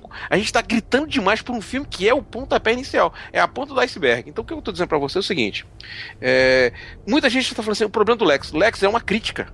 Crítica à infantilização da diretoria que tá acontecendo isso, que você tá pegando gente nova e botando em empresas de grande calibre, pessoas novas, tomando decisões até estapafúrdias. Concordo, Gil. Se fala muito sobre a imprensa no mundo inteiro, ex- exatamente sobre a infantilização da imprensa. Cada vez mais jovens na imprensa e às vezes menos responsabilidade, menos credibilidade, né? Se discute muito isso sobre a imprensa mundial, né? Não, exemplo pra você, o cara é um gestor de uma grande empresa de tecnologia, o cara não pensou duas vezes é, correr pra pegar uma nave que estava sob governo e coagir o governo, porque pegou governos corruptos, que você entendeu ali que tá todo mundo é corrupto naquela porra daquela Não, aquela senadora Finch é, parece que era honestinha, só que ela Não, era não, democrata, não, né? não era ela. O, o, o objetivo dele era aquele cara. Era, entendeu? que era o corrupto. Cara, olha, o Zack foi assim. Tá, a gente tá sendo assim muito rápido com o raciocínio, mas esfria a cabeça, cara. Então, o Zack Snyder é uma crítica. Ele tá estereotipado? É quadrinho, gente. Mas, não, eu não tô nem falando É, isso, não gente. Não, não, cara. A gente vai chegar não, não, não, Lex não, Luthor, Lex Luthor é pink e o cérebro, mano. O Batman não estava preparado para aquela situação. O Batman nunca se preocupou com o Lex Luthor, porque ele estava em Gotham e o Lex estava em, em Metrópole, então ele não Cara, estava o na cabeça. Mas peraí, peraí, com Os gente. piores Agora- inimigos, ele tá dentro de 20 anos trabalhando. Ele já enfrentou duas caras, que é um sujeito também extremamente articulador. Ele chutou o pau da barraca. Uma coisa que a gente sabe é, ultrapassou o limite de matar, sabe? E às vezes ele não quer nem saber, cara. Aquela, atitude marca, dele mano. também. Aquela marca. Aquela atitude dele ir salvar o velho lá, naqueles escombros mesmo, de qualquer maneira e tal, é uma ultimato desesperada também, entendeu? Pro, E a, e a o marca. Wilker? E aquela marca que ele dá um. coloca no. Zé do Zorro. É, mas, mas assim, is- isso. Eu vi algumas pessoas ficando mu- mu- muito afetadas com isso, sabe? De. O Batman não faz isso, o Batman não tortura. Mas aí o Batman pegar a cabeça do, do Coringa no Nolan lá e bater na mesa, pode, né? Não, o Batman Não, longe do. lo- queria o Batman ser o pior problema desse filme. Longe disso, cara. Longe disso. Eu, eu, eu respeito As pessoas buscaram problems nisso também, entendeu? Assim, as pessoas. Não, e, Enfim. Cara, é, lo- eu- como eu tô falando, ah, eu acho interessante. Tanto é que eu não me incomodei. Pra mim, o Superman matar também é o fundo do poço. Mas é o que eu tô falando. É uma adaptação, cara. E já É. aconteceu nos quadrinhos. E é- Já aconteceu. Tanto inclusive com quanto o. Zod. Vocês não acham que é é muito romântico isso, não? Dizer, ah, eles não podem matar, sendo que, putz, o- a, a batalha do super-homem contra o Zod matou, sei lá, 10 mil pessoas, 50 mil pessoas? Né? Mas é aí que tá o problema também. É- essa é a discussão. Mas, é mas, mas- discussão mas isso no- nos quadrinhos não se contabiliza isso, né? Cidades são, são destruídas e, e não é colocado na conta do, do super-homem. a, né? guerra, a guerra civil é um motivo disso, pô. A- a- explodiu Não, tudo tem- lá, matou tem- pessoas e aconteceu a guerra civil por conta disso. Tem na Marvel, É, juras, ah. juras, na Marvel tem uma. Eu, se, se o nome, o, o Thiago vai me ajudar a lembrar. Damage Tem o Inc. nome de uma empresa que controla os danos. A Damage E é- Inc. Que inclusive vai virar série agora também. Isso, querido, obrigado. Que é. Acho que até é, é, o Tony Stark ajuda. Então, é, tem, tem a controle de danos, sim. E em relação à morte também, é um, um herói matar, que é, é- é algo muito romântico e tal. Alguns heróis, Júlio, na verdade, são definidos por isso também. O Justiceiro mesmo é um herói, um, no Que caso, mata um anti-herói. O que Demolidor, mata, o Demolidor, por outro lado, é definido justamente por não matar. Tanto é, que não a, prim- matar. por- tanto é que a primeira reclamação, o primeiro tomate que eu joguei na cara do filme do Demolidor foi aquela cena que ele deixa que o trem passe por cima Ele, do ele cara. joga lá. um cara, ele joga um cara no trem pra passar por cima e ainda assina lá o nome Demolidor com fogo, velho. Pois é. Enquanto isso, agora a gente tem uma, a gente tem uma segunda temporada de Demolidor que é voltada justamente pro fato que o Isso. Demolidor é um cara que não mata. Pro fã do quadrinho, é, é difícil ver esses personagens matando por causa. Uhum. Porque a formação do caráter desses personagens nos quadrinhos tem como base esse princípio de não matar, tanto o Super-Homem como o Batman. Confere? É isso, né? Confere, jura. Totalmente É, pra trama, não influencia em nada, na minha opinião. Pra Não. trama, para o filme, a Não, liberdade não, não, não. deles Esquece o filme. um esquece, esquece o filme. Eu tô, eu tô perguntando dos quadrinhos. É isso que nos quadrinhos. é, é princípio pros personagens, beleza? Claro, com certeza. Juras? Hum. Eu vou até mais longe, certo? Esses personagens influenciaram o caráter de muita gente. Influenciaram a formação de muita gente. Quando o Superman nos quadrinhos matou o Zod, ele ficou altamente perturbado por conta disso. Tá, então o Superman matou nos quadrinhos o Zod. Matou nos quadrinhos Não é Zod. coisa do cinema. Ah, Não é coisa do cinema. O Superman inventou. passou por um período de provação psicológica muito forte por conta disso. O alto exílio, a fase do exílio. É, ué. Uhum. Beleza, beleza, beleza. É, é algo assim preocupante, Thiago. Mas o que eu quero falar, pra, pra gente não ficar se prendendo nisso e tal, é que tudo bem, vai lá, "Ah, Zack Snyder, coloca um novo Batman. Ele disse que fez questão no filme lá do X-Men, que do Superman, que o Superman matasse. Não era assim o roteiro, o roteiro era outro. Ele pegaria ele e colocava de novo na Zona Fantasma e tudo mais. Só que, na opinião do Zack Snyder, esse conceito de Superman, pra essa so- sociedade de hoje, é ultrapassado. Então ele criou o Superman dele. Se ele fez isso com Batman, ótimo também. Pra mim, Não. é o menor dos problemas, Will, cara. Mas, mas, o, mas o que é que o, o, o que é que o Batman mata? É, em, em que momentos o Batman mata? Bom, quando ele metralha o pessoal usando a, a nave dele, o, a Batwing dele, quando ele explode o caixa besta, Na verdade, não foi ele que explodiu, né? Ele basicamente foi um. Ele atirou no, no pino lá e o bicho explodiu. Não, não, ele mas pera, ele- pera, ele pera aí. deixou ele morrer, como vocês falam, se você não gosta de usar isso aí. Não, ele, ele, ele poderia ter tirado eu- aquela parada e jogado Pô, mas fora. ele atirou, Júlio. Ele Não, atirou, não. Júlio. Ah, Aí- mas, mas, mas, Ele mas peraí. ação. Mas aí ele deixou o Razorgu cair do trem. Não, mas Não. ali o Haas estava descontrolado, ele queria derrubar E o cara aquele ia matar ali, de toda forma. não fez nada. O cara tava matando a mulher do, a mãe do super-homem, mim, Zé. pra mim, pra mim, Meu essa foi a única morte que ele, ele escolheu. Ao invés do cara, escolheu a, a mãe do super-homem. É, mas em Pra mim. relação a ele estando lá no Batwing metralhando o pessoal embaixo. Mas isso a gente viu também no The Dark Knight lá, no, Mas com, vamos- com o carro lá atirando em todo mundo. Não, só que aqui a gente viu coisa. ele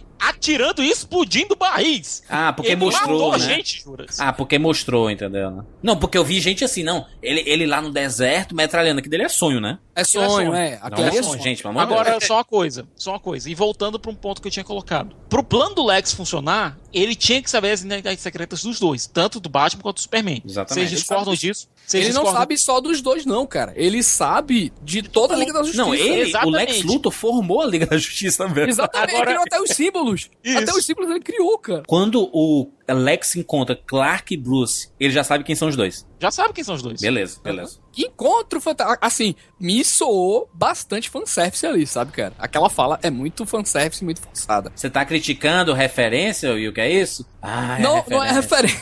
Não é referência, porque tem referência né, Porque é isso. da- Na Marvel pode ter referência, no universo DC não. Não, pelo contrário. O- tem é um tem referências fantásticas nesse filme de várias HQs e tal, que a gente vai citar. Lendas, porra. Muita coisa. Eu citei, Porra. cara, no Twitter. Seis HQs ou foi sete lá. Um monte.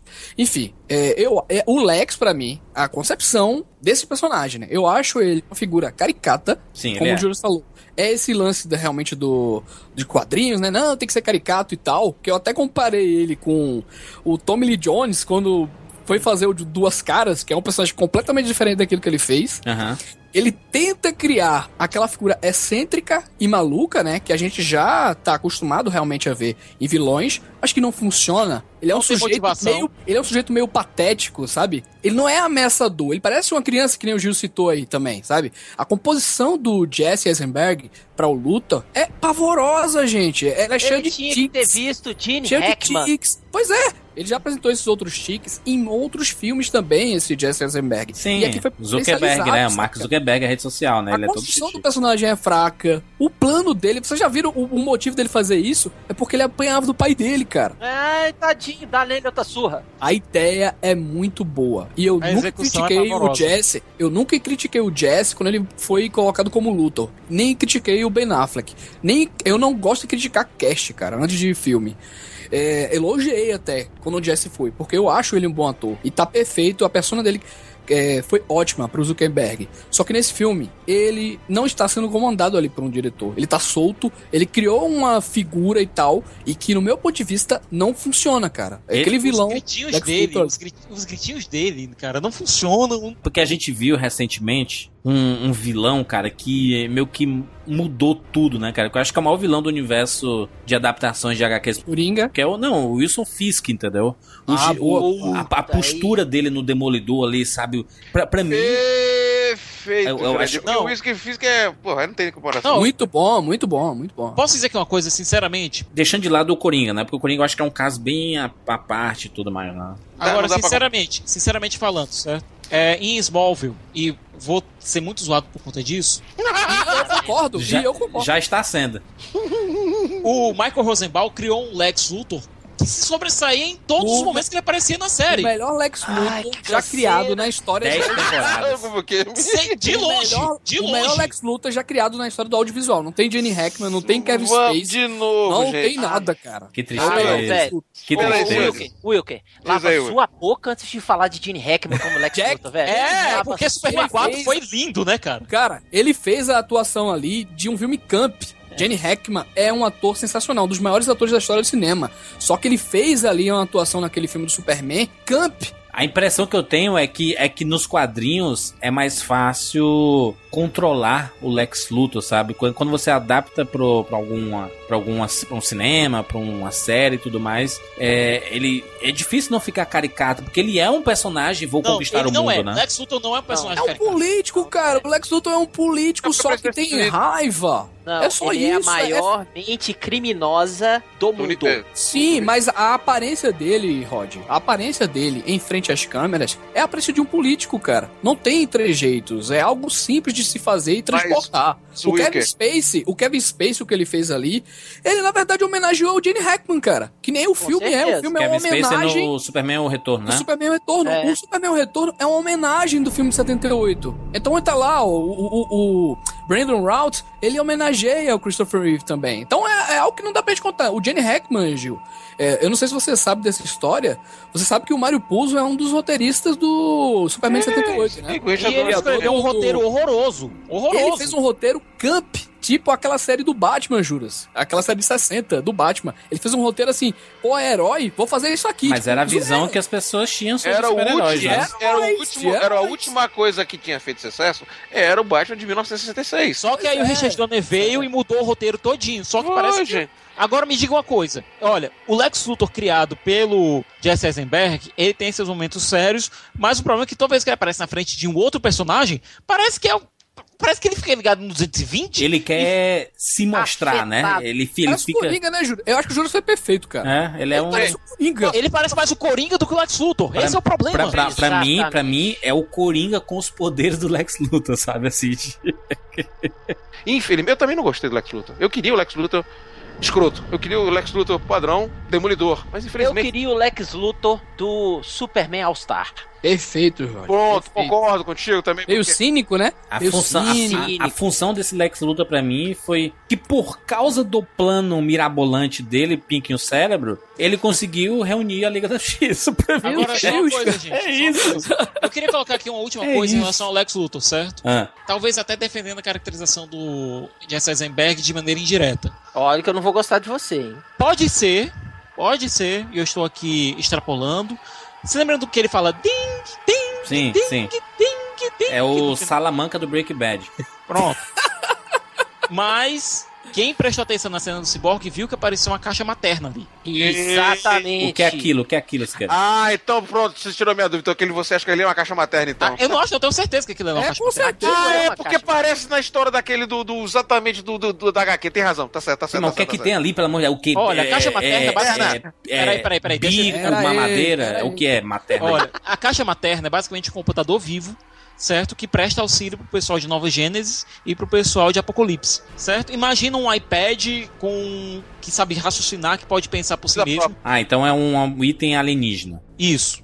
No caso, aquele item alienígena se fundiu com o corpo do ciborgue e criou aquele corpo mecânico pra ele, pelo Entendi. que a gente viu ali. Aham. É, pode ser que o Lex Luthor tenha entrado em contato com aquela caixa materna quando falou com o Darkseid e a gente viu que ele está em contato com o Darkseid e tem enlouquecido por conta daquilo. Eu tô conjecturando isso. Você tá falando quando ele tem acesso a todas as informações da nave, do. Não, antes daquilo, inclusive. Antes daquilo. Não, Ele entrou em contato como? É Não aí aparece que eu acho que é aí que tá. Aquela pintura que tem na parede lá, que parece. Ali é. Mephisto do Caravaggio, outra história. O que eu quero dizer pra Não, vocês. aquela pintura eu já acho que é um fascínio dele pelo mal mesmo, e eu acho que talvez ele tenha tido Virada- esse fascínio mais quando ele teve contato com o Darkseid, cara. Olha, olha, olha E- que bonito, olha, olha que sacada, gente. Esse Zack Snyder, irmão, é demais. Olha, olha que legal. Ele inverte o quadro pra mostrar que Os demônios estão chegando do céu. o, o que tem que ser venerado é exatamente esses demônios. É mostrando que o cara é ruim mesmo. né? Não, e que ele pode estar venera... pode estar mancomunado e venerando o Darkseid. Sim. E aí, é que, e aí o que eu queria colocar aqui uma coisa. Se você for alterar a personalidade desse Lex Luthor, e tem, tem jeito pra fazer isso. Tem, é só depois ele chegar e dizer que foi enlouquecido pelo Darkseid e que aquilo ali ele não tava no controle da, das faculdades Boa. mentais dele. Pronto, Boa, resolve, boa. essa- resolve a situação pro próximo filme do Superman. Tá resolvido. Entendi, entendi. Certo? Já que é esse, já que, novamente, é, é o mesmo lance do Batman, cara.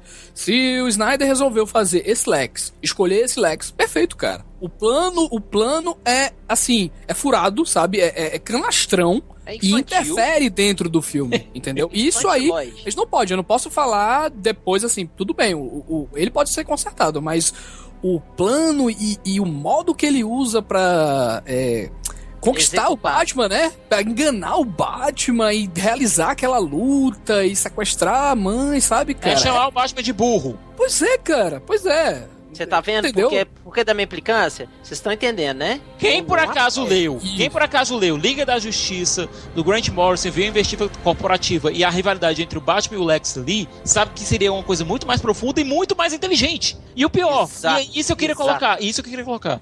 Os filmes da DC, tanto o que a gente tá vendo no Batman vs Superman quanto o que a gente viu no Liga da Justiça, no, no Homem de Aço, se propõem a ser uma coisa mais inteligente, mais sóbria, Uhum. mais séria. Não, E- mas real. Ele é, um- é muito mais tátil ao nosso mundo, esses filmes, entendeu? Não é, não é realmente plausível existir uma mente dessa que manipula tudo e a todos? O terceiro ato Claro do que pode filme. acontecer, cara. O, o terceiro ato do não é filme daquele descampa. jeito, não acontecer daquele jeito, velho. Pois Aquilo é, a muito construção. Muito afetado, cara. O plano do Lex é o único motivo que faz com que o Super-Homem vá lutar contra o Batman. Porque eles, ele- eles têm inimizade e tudo mais. Você viu uma referência de demônios. Demônios fazem quê? Possuem seres humanos. Ele tá realmente alterado, não é ele que tá sendo feito, ele já tá totalmente. Ele realmente. Lembre-se que o filme tem 30 minutos a menos. Nesses 30 minutos podem ter algumas revelações. O próprio pai do Lex Luthor pode ter contrato, contato com o Darkseid. Porque É, a você sabe que. sabe qual, isso, né? qual é a. Vamos lá, senhores especialistas, qual é a essência e a motivação do Darkseid? A equação antivida. Guerra. A equação Não, antivida. antivida. Equação antivida. que que é a repre- joia do infinito O que dele. é isso? É equação Basicamente, antivida. uma, a equação antivida daria a ele controle sobre todos os seres. Ele tá a manopla, joia, a do, manopla do, do infinito manopla dele. do infinito Darkseid. Exato. Não, porque a equação é antiga. Então, com a equação da antivida, ele está buscando o quê? Ele procura muitas vezes aonde está o mal, onde está o- afluindo o que pode chamar a atenção dele. Então, até, Exatamente. então o que acontece? Por Pra enquanto a Terra. guerras. Então, por enquanto a guerra, por enquanto a Terra não tinha chamado a atenção dele. Talvez já chamou a atenção numa guerrinha que começou no meio do século, depois começou outro no, no começo do século passado, depois começou no, mas não chamou ele. Pra ele. Terra pra ele é nada. É que nem Galactus quando Quando o Terra. Zod chegou aqui, apareceu o Superman, né?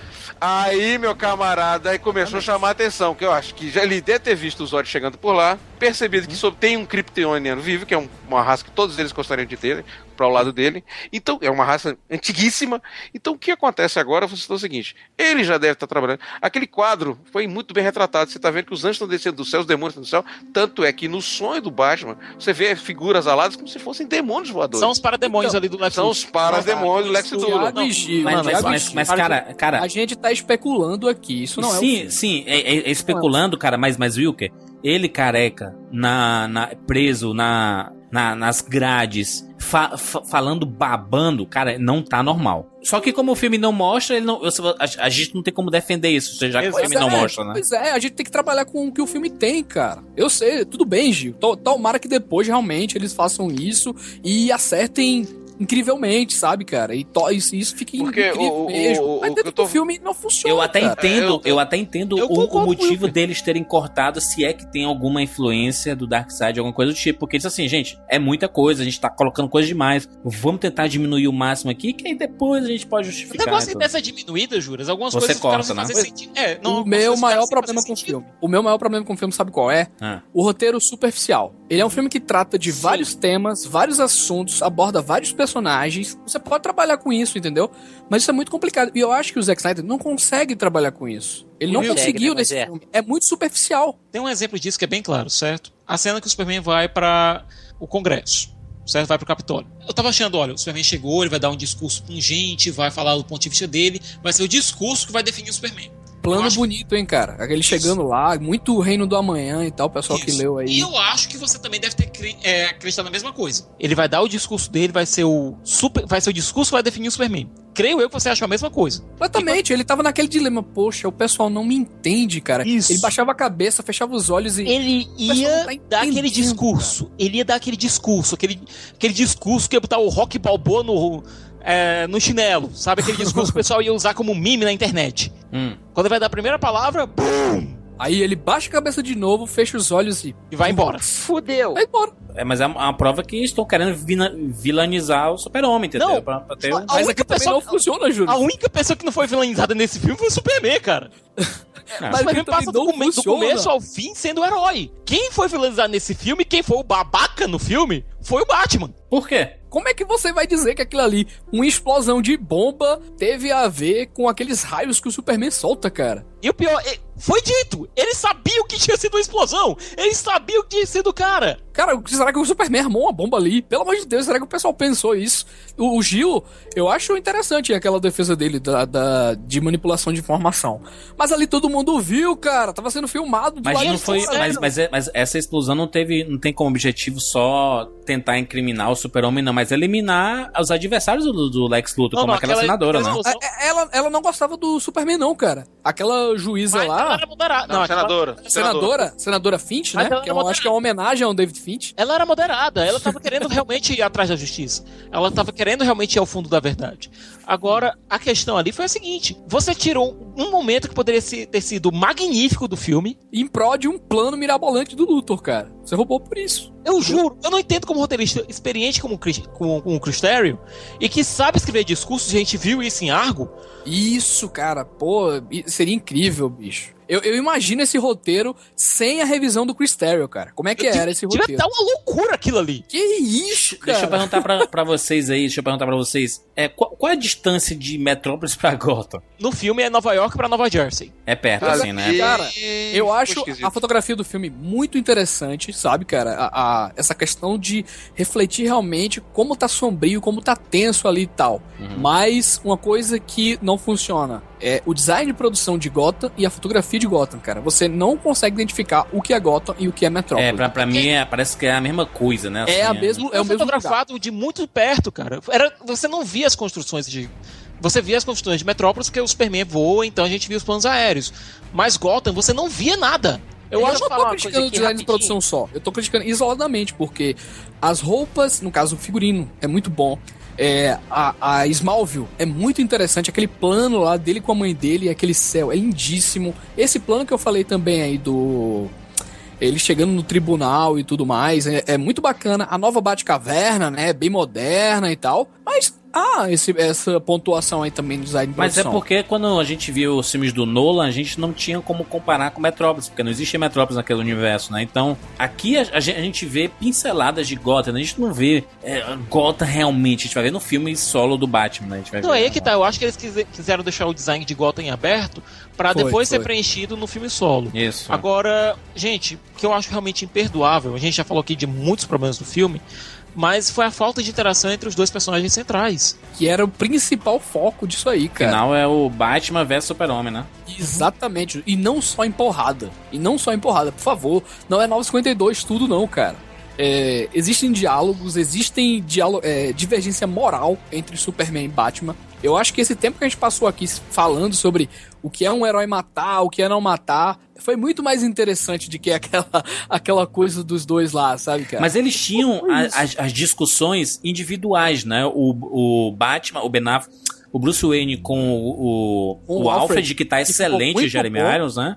muito bom e, o- ameaça. e, o, e, o, e o Super-Homem, né, com a Lois Lane, né? Que ele conversava muito com a Lois Lane sobre esse assunto, né? E Aliás, aquela cena inicial do, da Lois e do Clark, eles dois na banheira, pô, eu achei aquele tão sensível, tão bacana, e mostra tão bem o amor dos dois personagens um pelo outro. E a intimidade, né, Thiago? Uhum. tivemos uma evolução da Lois Lane, né? Ela deixou de ser um. um- Chata pra caralho.Ela tá bem proativa, não tá proativa, Lane? Não, Acho no sim. primeiro filme, ela já era a pessoa que aparecia em vários lugares. Mas sem explicação, Esse né? filme diminuiu, diminuiu, mas ela é também, ela tá lá naquele prédio. E também tem. Mas deu proatividade, pelo, pelo menos E, pra ela, gente, entendeu? Eu assisti o filme duas vezes, certo? Hum. Me diga uma coisa: como diabos a Lois sabia que tinha que pegar aquela lança de volta? Não, por que, que ela jogou fora? Pra início de Não, conversa. o jogar Ela fora. Não, macho, porque ela viu, Jogou ela fora viu o Batman. mal ao não, Superman. não, e, e ela viu o Batman, isso assim, ela, era, era a arma que ia matar o, o Super-Homem, entendeu? O jogar fora eu entendo. Agora, Pois é. qu- quanto, quanto avisaram pra ela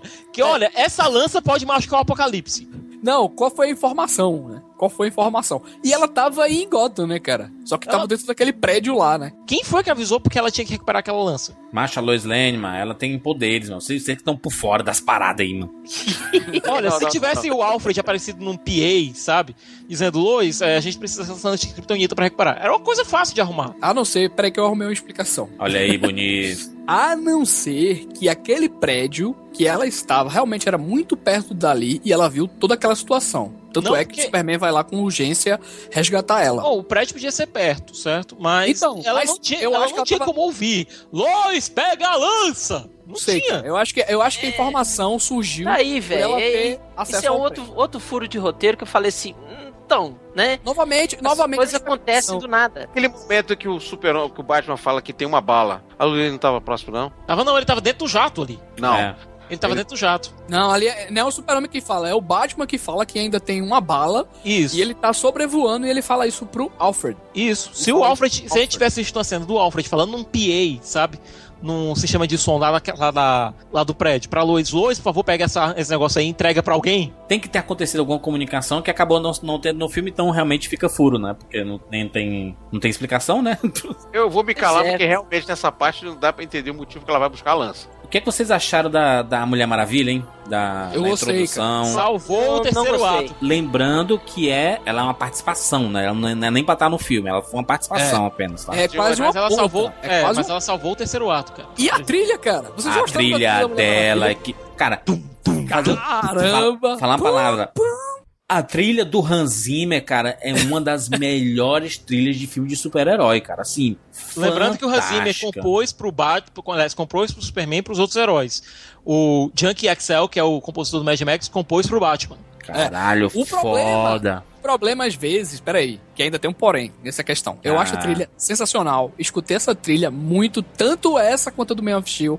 Eu acho sensacional, principalmente a da Mulher Eu Maravilha. acho empolgante. Mas a utilização dessa trilha, às vezes acontece o mesmo problema que acontece nos filmes do Nolan, cara. É constante, sabe? E às vezes até atrapalha alguns momentos mais dramáticos. Eu não sei se vocês notaram isso Porra, também. mas eu, eu, eu pra mim, Alta. eu só consigo lembrar da, da trilha da Mulher Maravilha, mas aquela guitarra. pa- parecia que era o, o cara do Pacific Rim, o Pacific Jamin. Rim, eu ia falar agora, lembrava do Pacific Rim. Mas só Muito uma bom. coisa que está pulando aí. Antes de, falar falar? da, antes de falar da Mulher Maravilha, nós esquecemos do Flash. Não, não, não, eu não sou. a não. referência a Crise!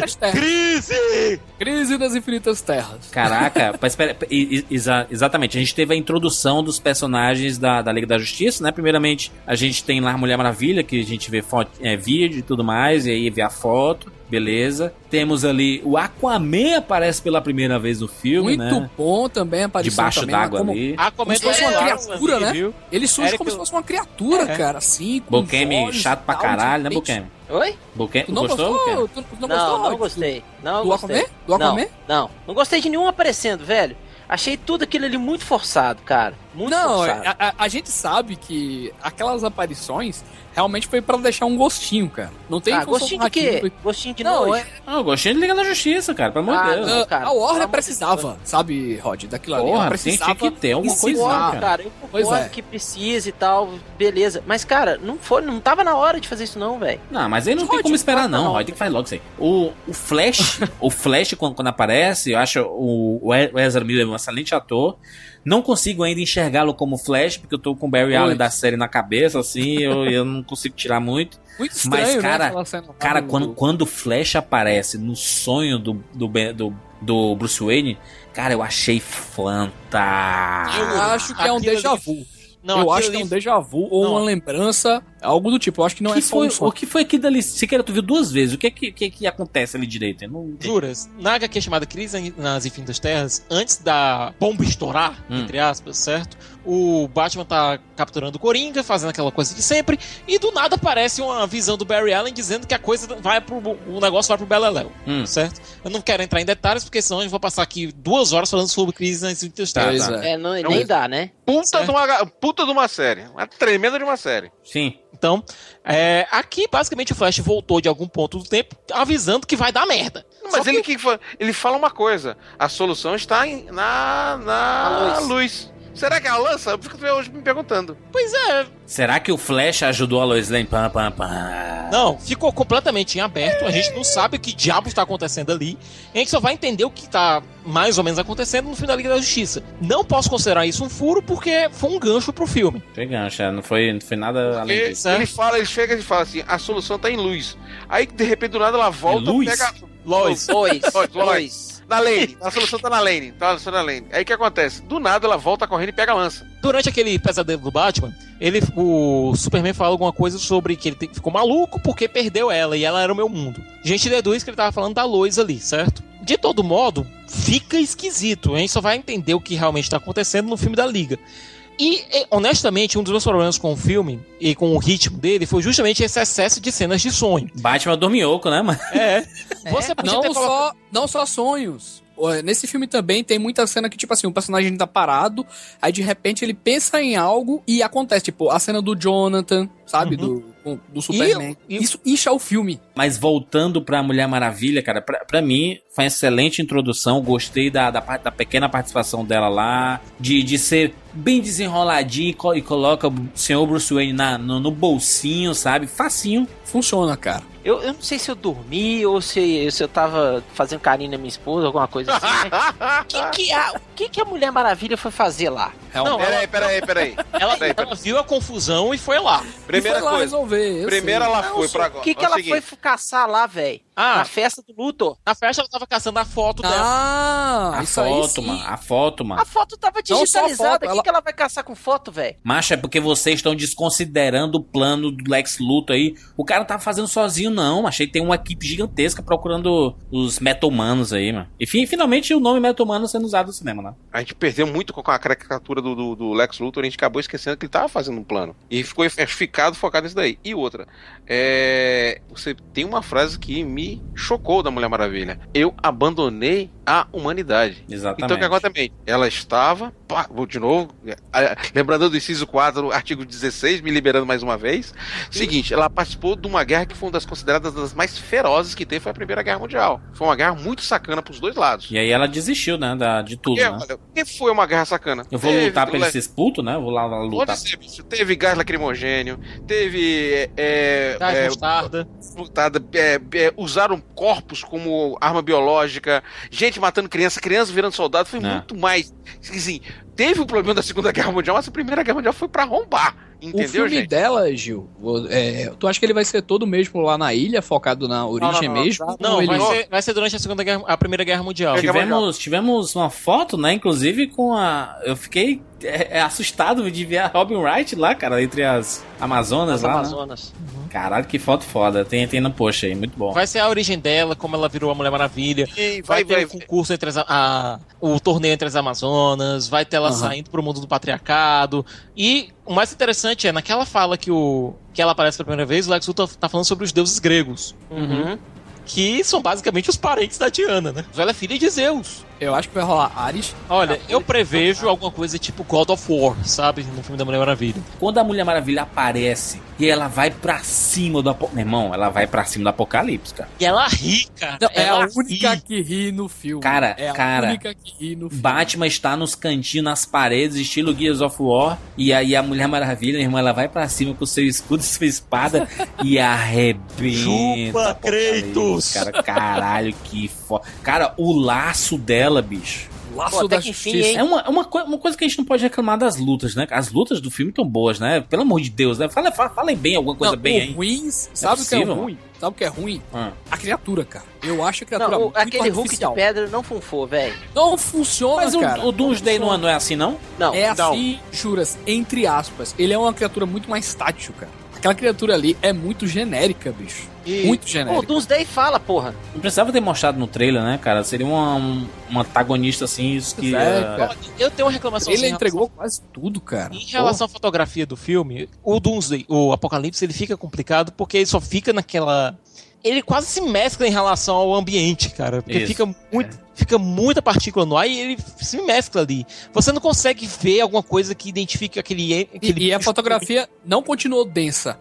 Ela, na verdade, passou pra uma outra perspectiva, né? Ela ficou mais brilhosa, mais é dourada. Os próprios efeitos dos raios que o Apocalipse soltava, que pra mim foram desnecessários, o Apocalipse é um bicho, é um brawler, cara. Não é, um- É, favoreceu. traduza. é um brigador, cara. Ele não Ai, solta raio. Não, a, a vai- ideia dele é kill kill, cara. Ele ia É. matar o Lex ali. Só que o Superman interviu lá. É verdade, na porrada, que, no murro que ele ia dar, no soco, né, que ele ia dar, né? Ele- pois é, ele é uma criatura sem controle, cara. Pra vocês verem, Assim. só falam até o Lex Luthor, cara. E, e a origem dele lá, né, cara? Do Zod com sangue e tudo. Vamos Ah, lá. tudo bem, é é uma explicação pseudocientífica, cara. Não, vamos lá. Você tinha uma, você tinha a caixa materna lá, você tinha lá o sistema da, da nave ainda funcionando, certo? Que ela até fala, estamos somente com 37% de nossa capacidade, mas você pode saber de todos os universos e todas as informações que estão aqui com a gente, de não sei quantos mil anos de, de, de existência da- dos kryptonianos ali. Agora, gente, uma coisa que você tá falando, ah, Lele, Lele brigou.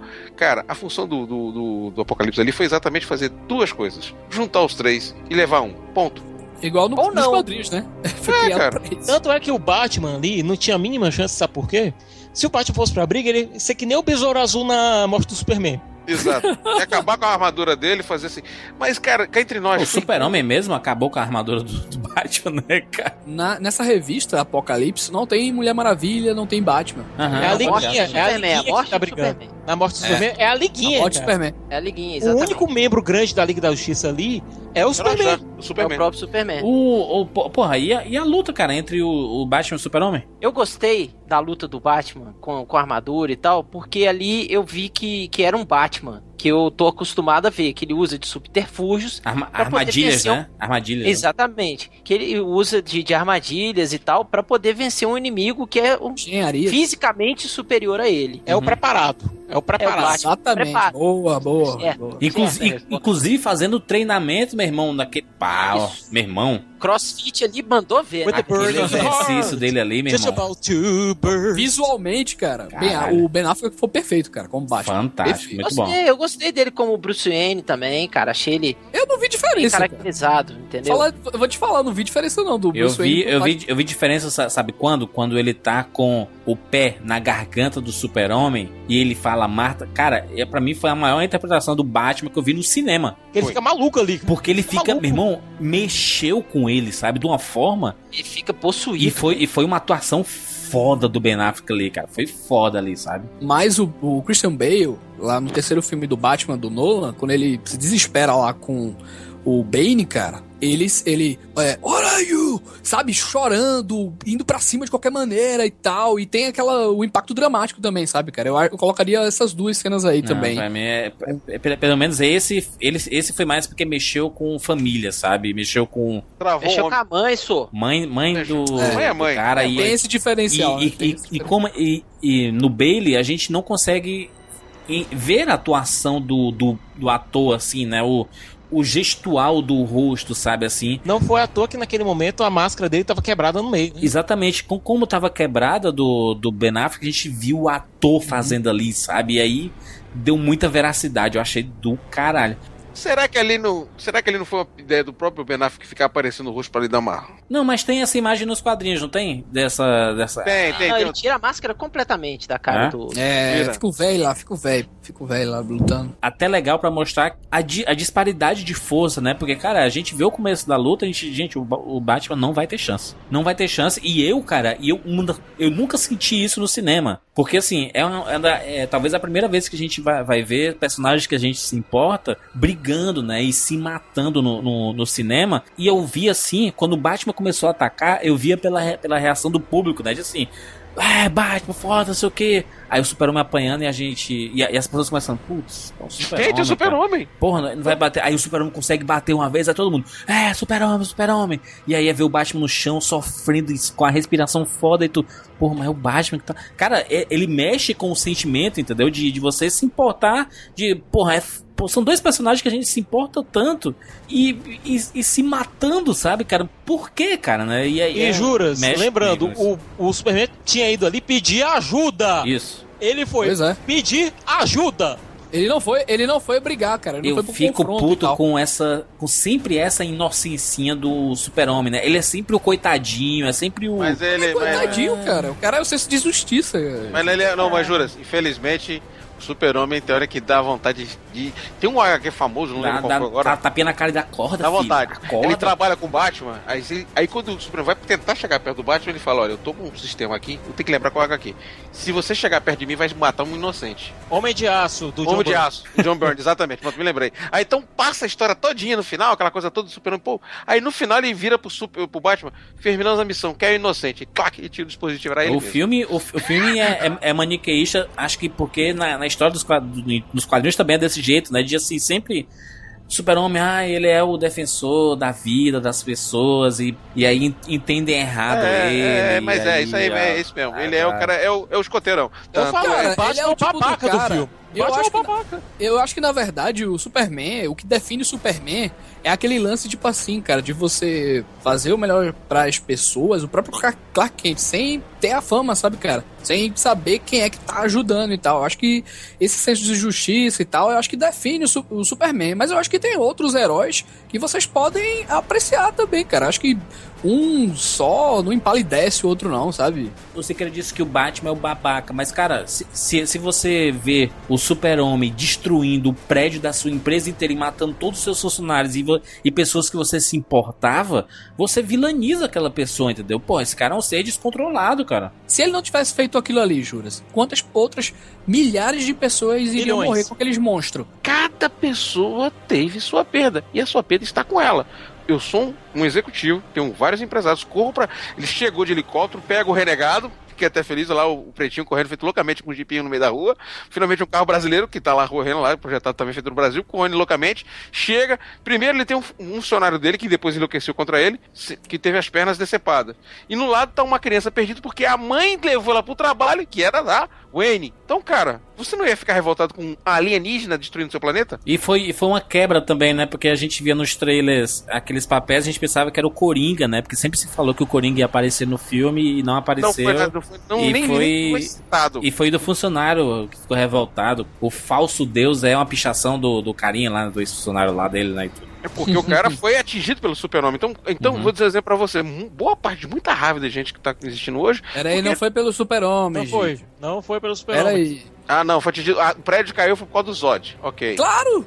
Senhores. Mas pras pessoas, não, mas cara. foi o super-homem. Gente, sai do, sai do filme, entra na realidade do filme. gente. Sai da, da plateia e entra na realidade do filme. É o super-homem. Pras ocupado. pessoas, pras pessoas, o super-homem é o, é o causador da parada toda, porque foi, foi ele que sobreviveu, entendeu? Pra Então, metade das pessoas. Beleza. Outra coisa que o filme que o filme coloca lá, que eu acho interessante, é o Superman ser tratado como uma figura messiânica, sabe? Grande parte da população é, enxerga ele como, como realmente uma figura um messiânica. deus, né? Um deus, né? E o próprio, os próprios enquadramentos do Snyder em vários, em vários planos colocam ele realmente como uma Um ser figura... superior, é. Exatamente. Gente, olha, você observou, muito bem, vamos lá. Como é que ele colocava? Pra quem Jesus Cristo era Deus? Pro povo, pras pessoas, pros Sim. perseguidos. Pra quem Jesus Cristo era ameaça? Pros líderes, pros fariseus, Governantes, exatamente. senadores. Porra, gente, tava óbvio que tava atrás do super-homem eram os governadores, cara. Os políticos. Isso aí. o filme tem seus problemas?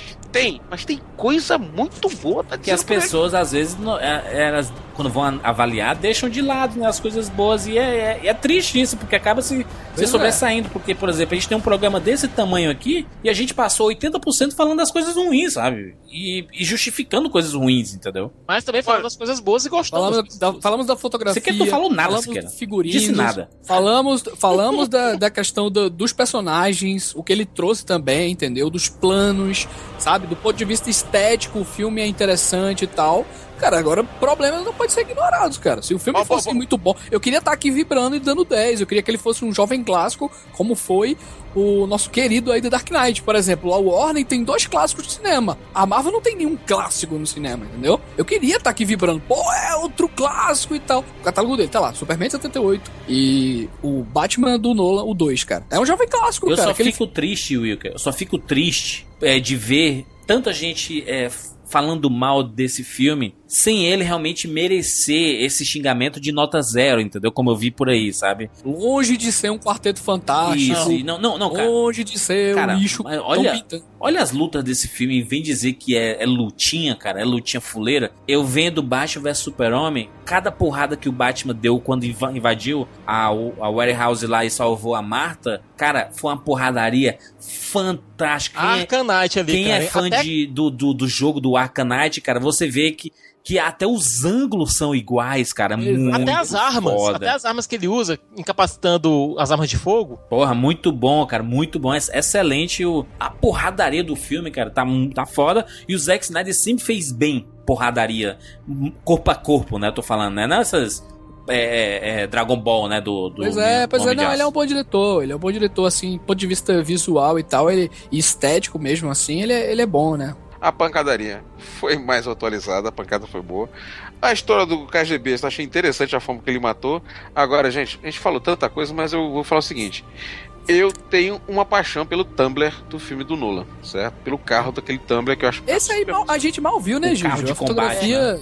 Agora ele tá um, ele tá um jipão de areia. Sabe aquele jipão que tem aqui em Fortaleza? O, aquela, Aham, aquelas aham. gaiolas?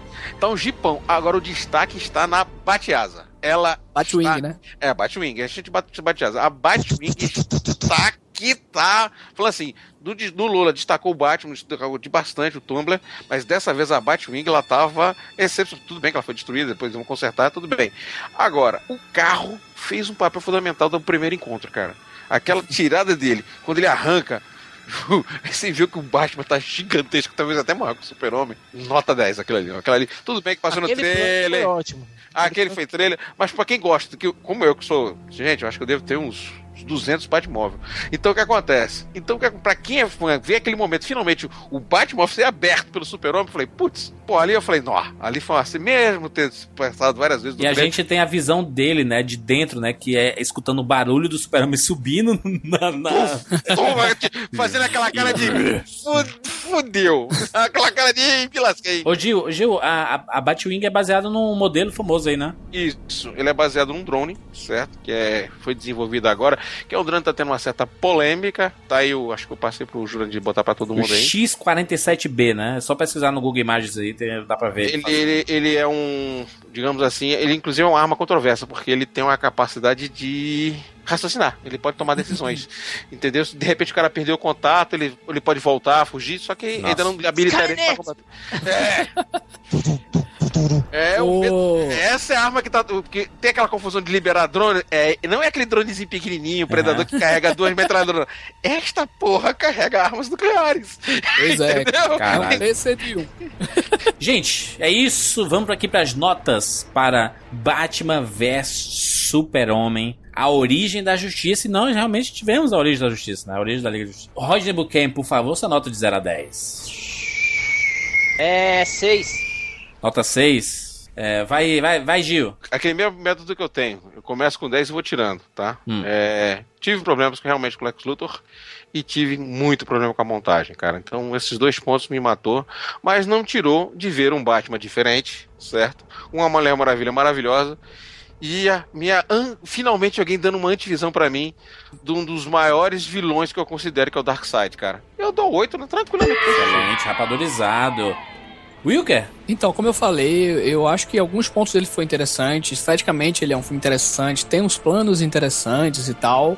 É, os- alguns personagens, eu acho que ficou muito bacana a transposição deles, entendeu? Pra mídia, ok e tal. Mas, no meu ponto de vista, os problemas, como eu falei aqui durante todo o cast, se sobressaem, sabe? Eu não, eu não acho que ele é um bom filme, tal. Eu daria uma nota 5 pro filme. Muito bem. Siqueirinha, nota, Siqueira. Juras, eu tenho sérios problemas com a montagem do filme que impede que o, o longa se desenrole. Eu espero fazer um novo texto sobre ele quando a versão estendida sair, certo? Mas essa versão de cinema ela tem problemas seríssimos de ritmo, é, que também coloca é, furos de roteiro, é, personagens com ações mais explicadas, etc, etc. É, eu adoro a parte visual do filme, certo? A parte visual do filme, com exceção das cores saturadas, que o Snyder precisa parar com isso. Quanto fazer Liga da Justiça, até porque ali a gente vai ter uma sobreposição de cores e de motivos muito maiores, é, eu tenho um problema com isso. Eu acho que ele precisa realmente, ele e o Larry Fong, que é o diretor de fotografia dele, precisam maneirar nisso. Ele trabalhou com dois ícones e conseguiu se conseguiu escapar inteiro, sabe? Trabalhou com três ícones, Superman, Batman e Mulher Maravilha. É, e ver esses três juntos, meu Deus, eu acho que foi de tirar o fôlego para qualquer fã de quadrinhos. Mesmo assim, os problemas são sérios e precisam ser sanados até a Liga da Justiça, especialmente em relação ao roteiro. A gente precisa ter um vilão bem definido no próximo, coisa que a gente não teve aqui. A gente teve um vilão fraco, com motivações ruins, é, e fazendo coisas aleatórias quase, que depois ele diz, foi tudo de propósito. É, minha nota é um 6.8, vou arredondar para 7. Muito bem. Minha nota para o filme. Antes, eu queria só fazer uma, uma pontuação aqui que eu vi a internet simplesmente rachada. E eu, eu fico pensando, cara, que realmente as pessoas usam critérios diferentes para avaliar os filmes, porque se é um filme da Marvel, as pessoas usam a suspensão de descrença. Não, é isso. É um filme baseado em quadrinho. É, é, é sempre essa justificativa. Ah, se, se não tem trama, não, mas é divertido, sabe? Não importa. Quem quer saber de história? A gente quer ver os Vingadores entrando na porrada, sabe? Era, era essa a justificativa do Vingadores 1, sabe?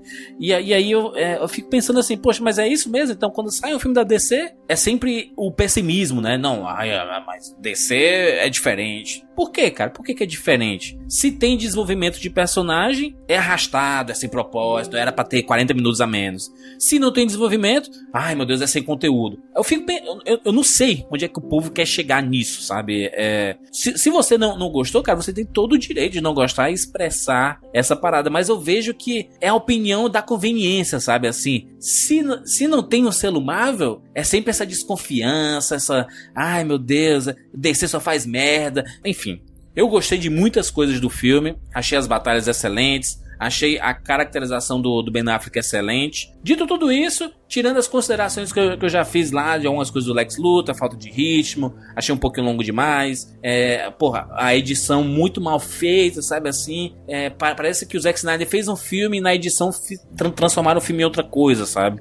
E eu acho que a culpa não é do diretor. E falo novamente pros críticos: baixem a guarda quando forem falar do Snyder, cara. Pelo amor de Deus. Parece que existe uma perseguição absurda. Qualquer coisa que o cara fizer, é, estando bom ou ruim, sempre vão falar mal desse cara. Puta que pariu, cara. Para essa perseguição no Snyder, cara. O Snyder é um cara que tem boas ideias. E, e infelizmente não é tão valorizado assim, porque a crítica cai em cima e aí ele ganha esse estigma de que só faz videoclipe sabe? Cara, e, e a, a, apresentação tá muito longe de ser um videoclipezinho, sabe? É, é, muito mais do que isso. Ele contou uma história em dois minutos de filme, sabe? Achei foda aquilo ali. Enfim, minha nota é 8 também.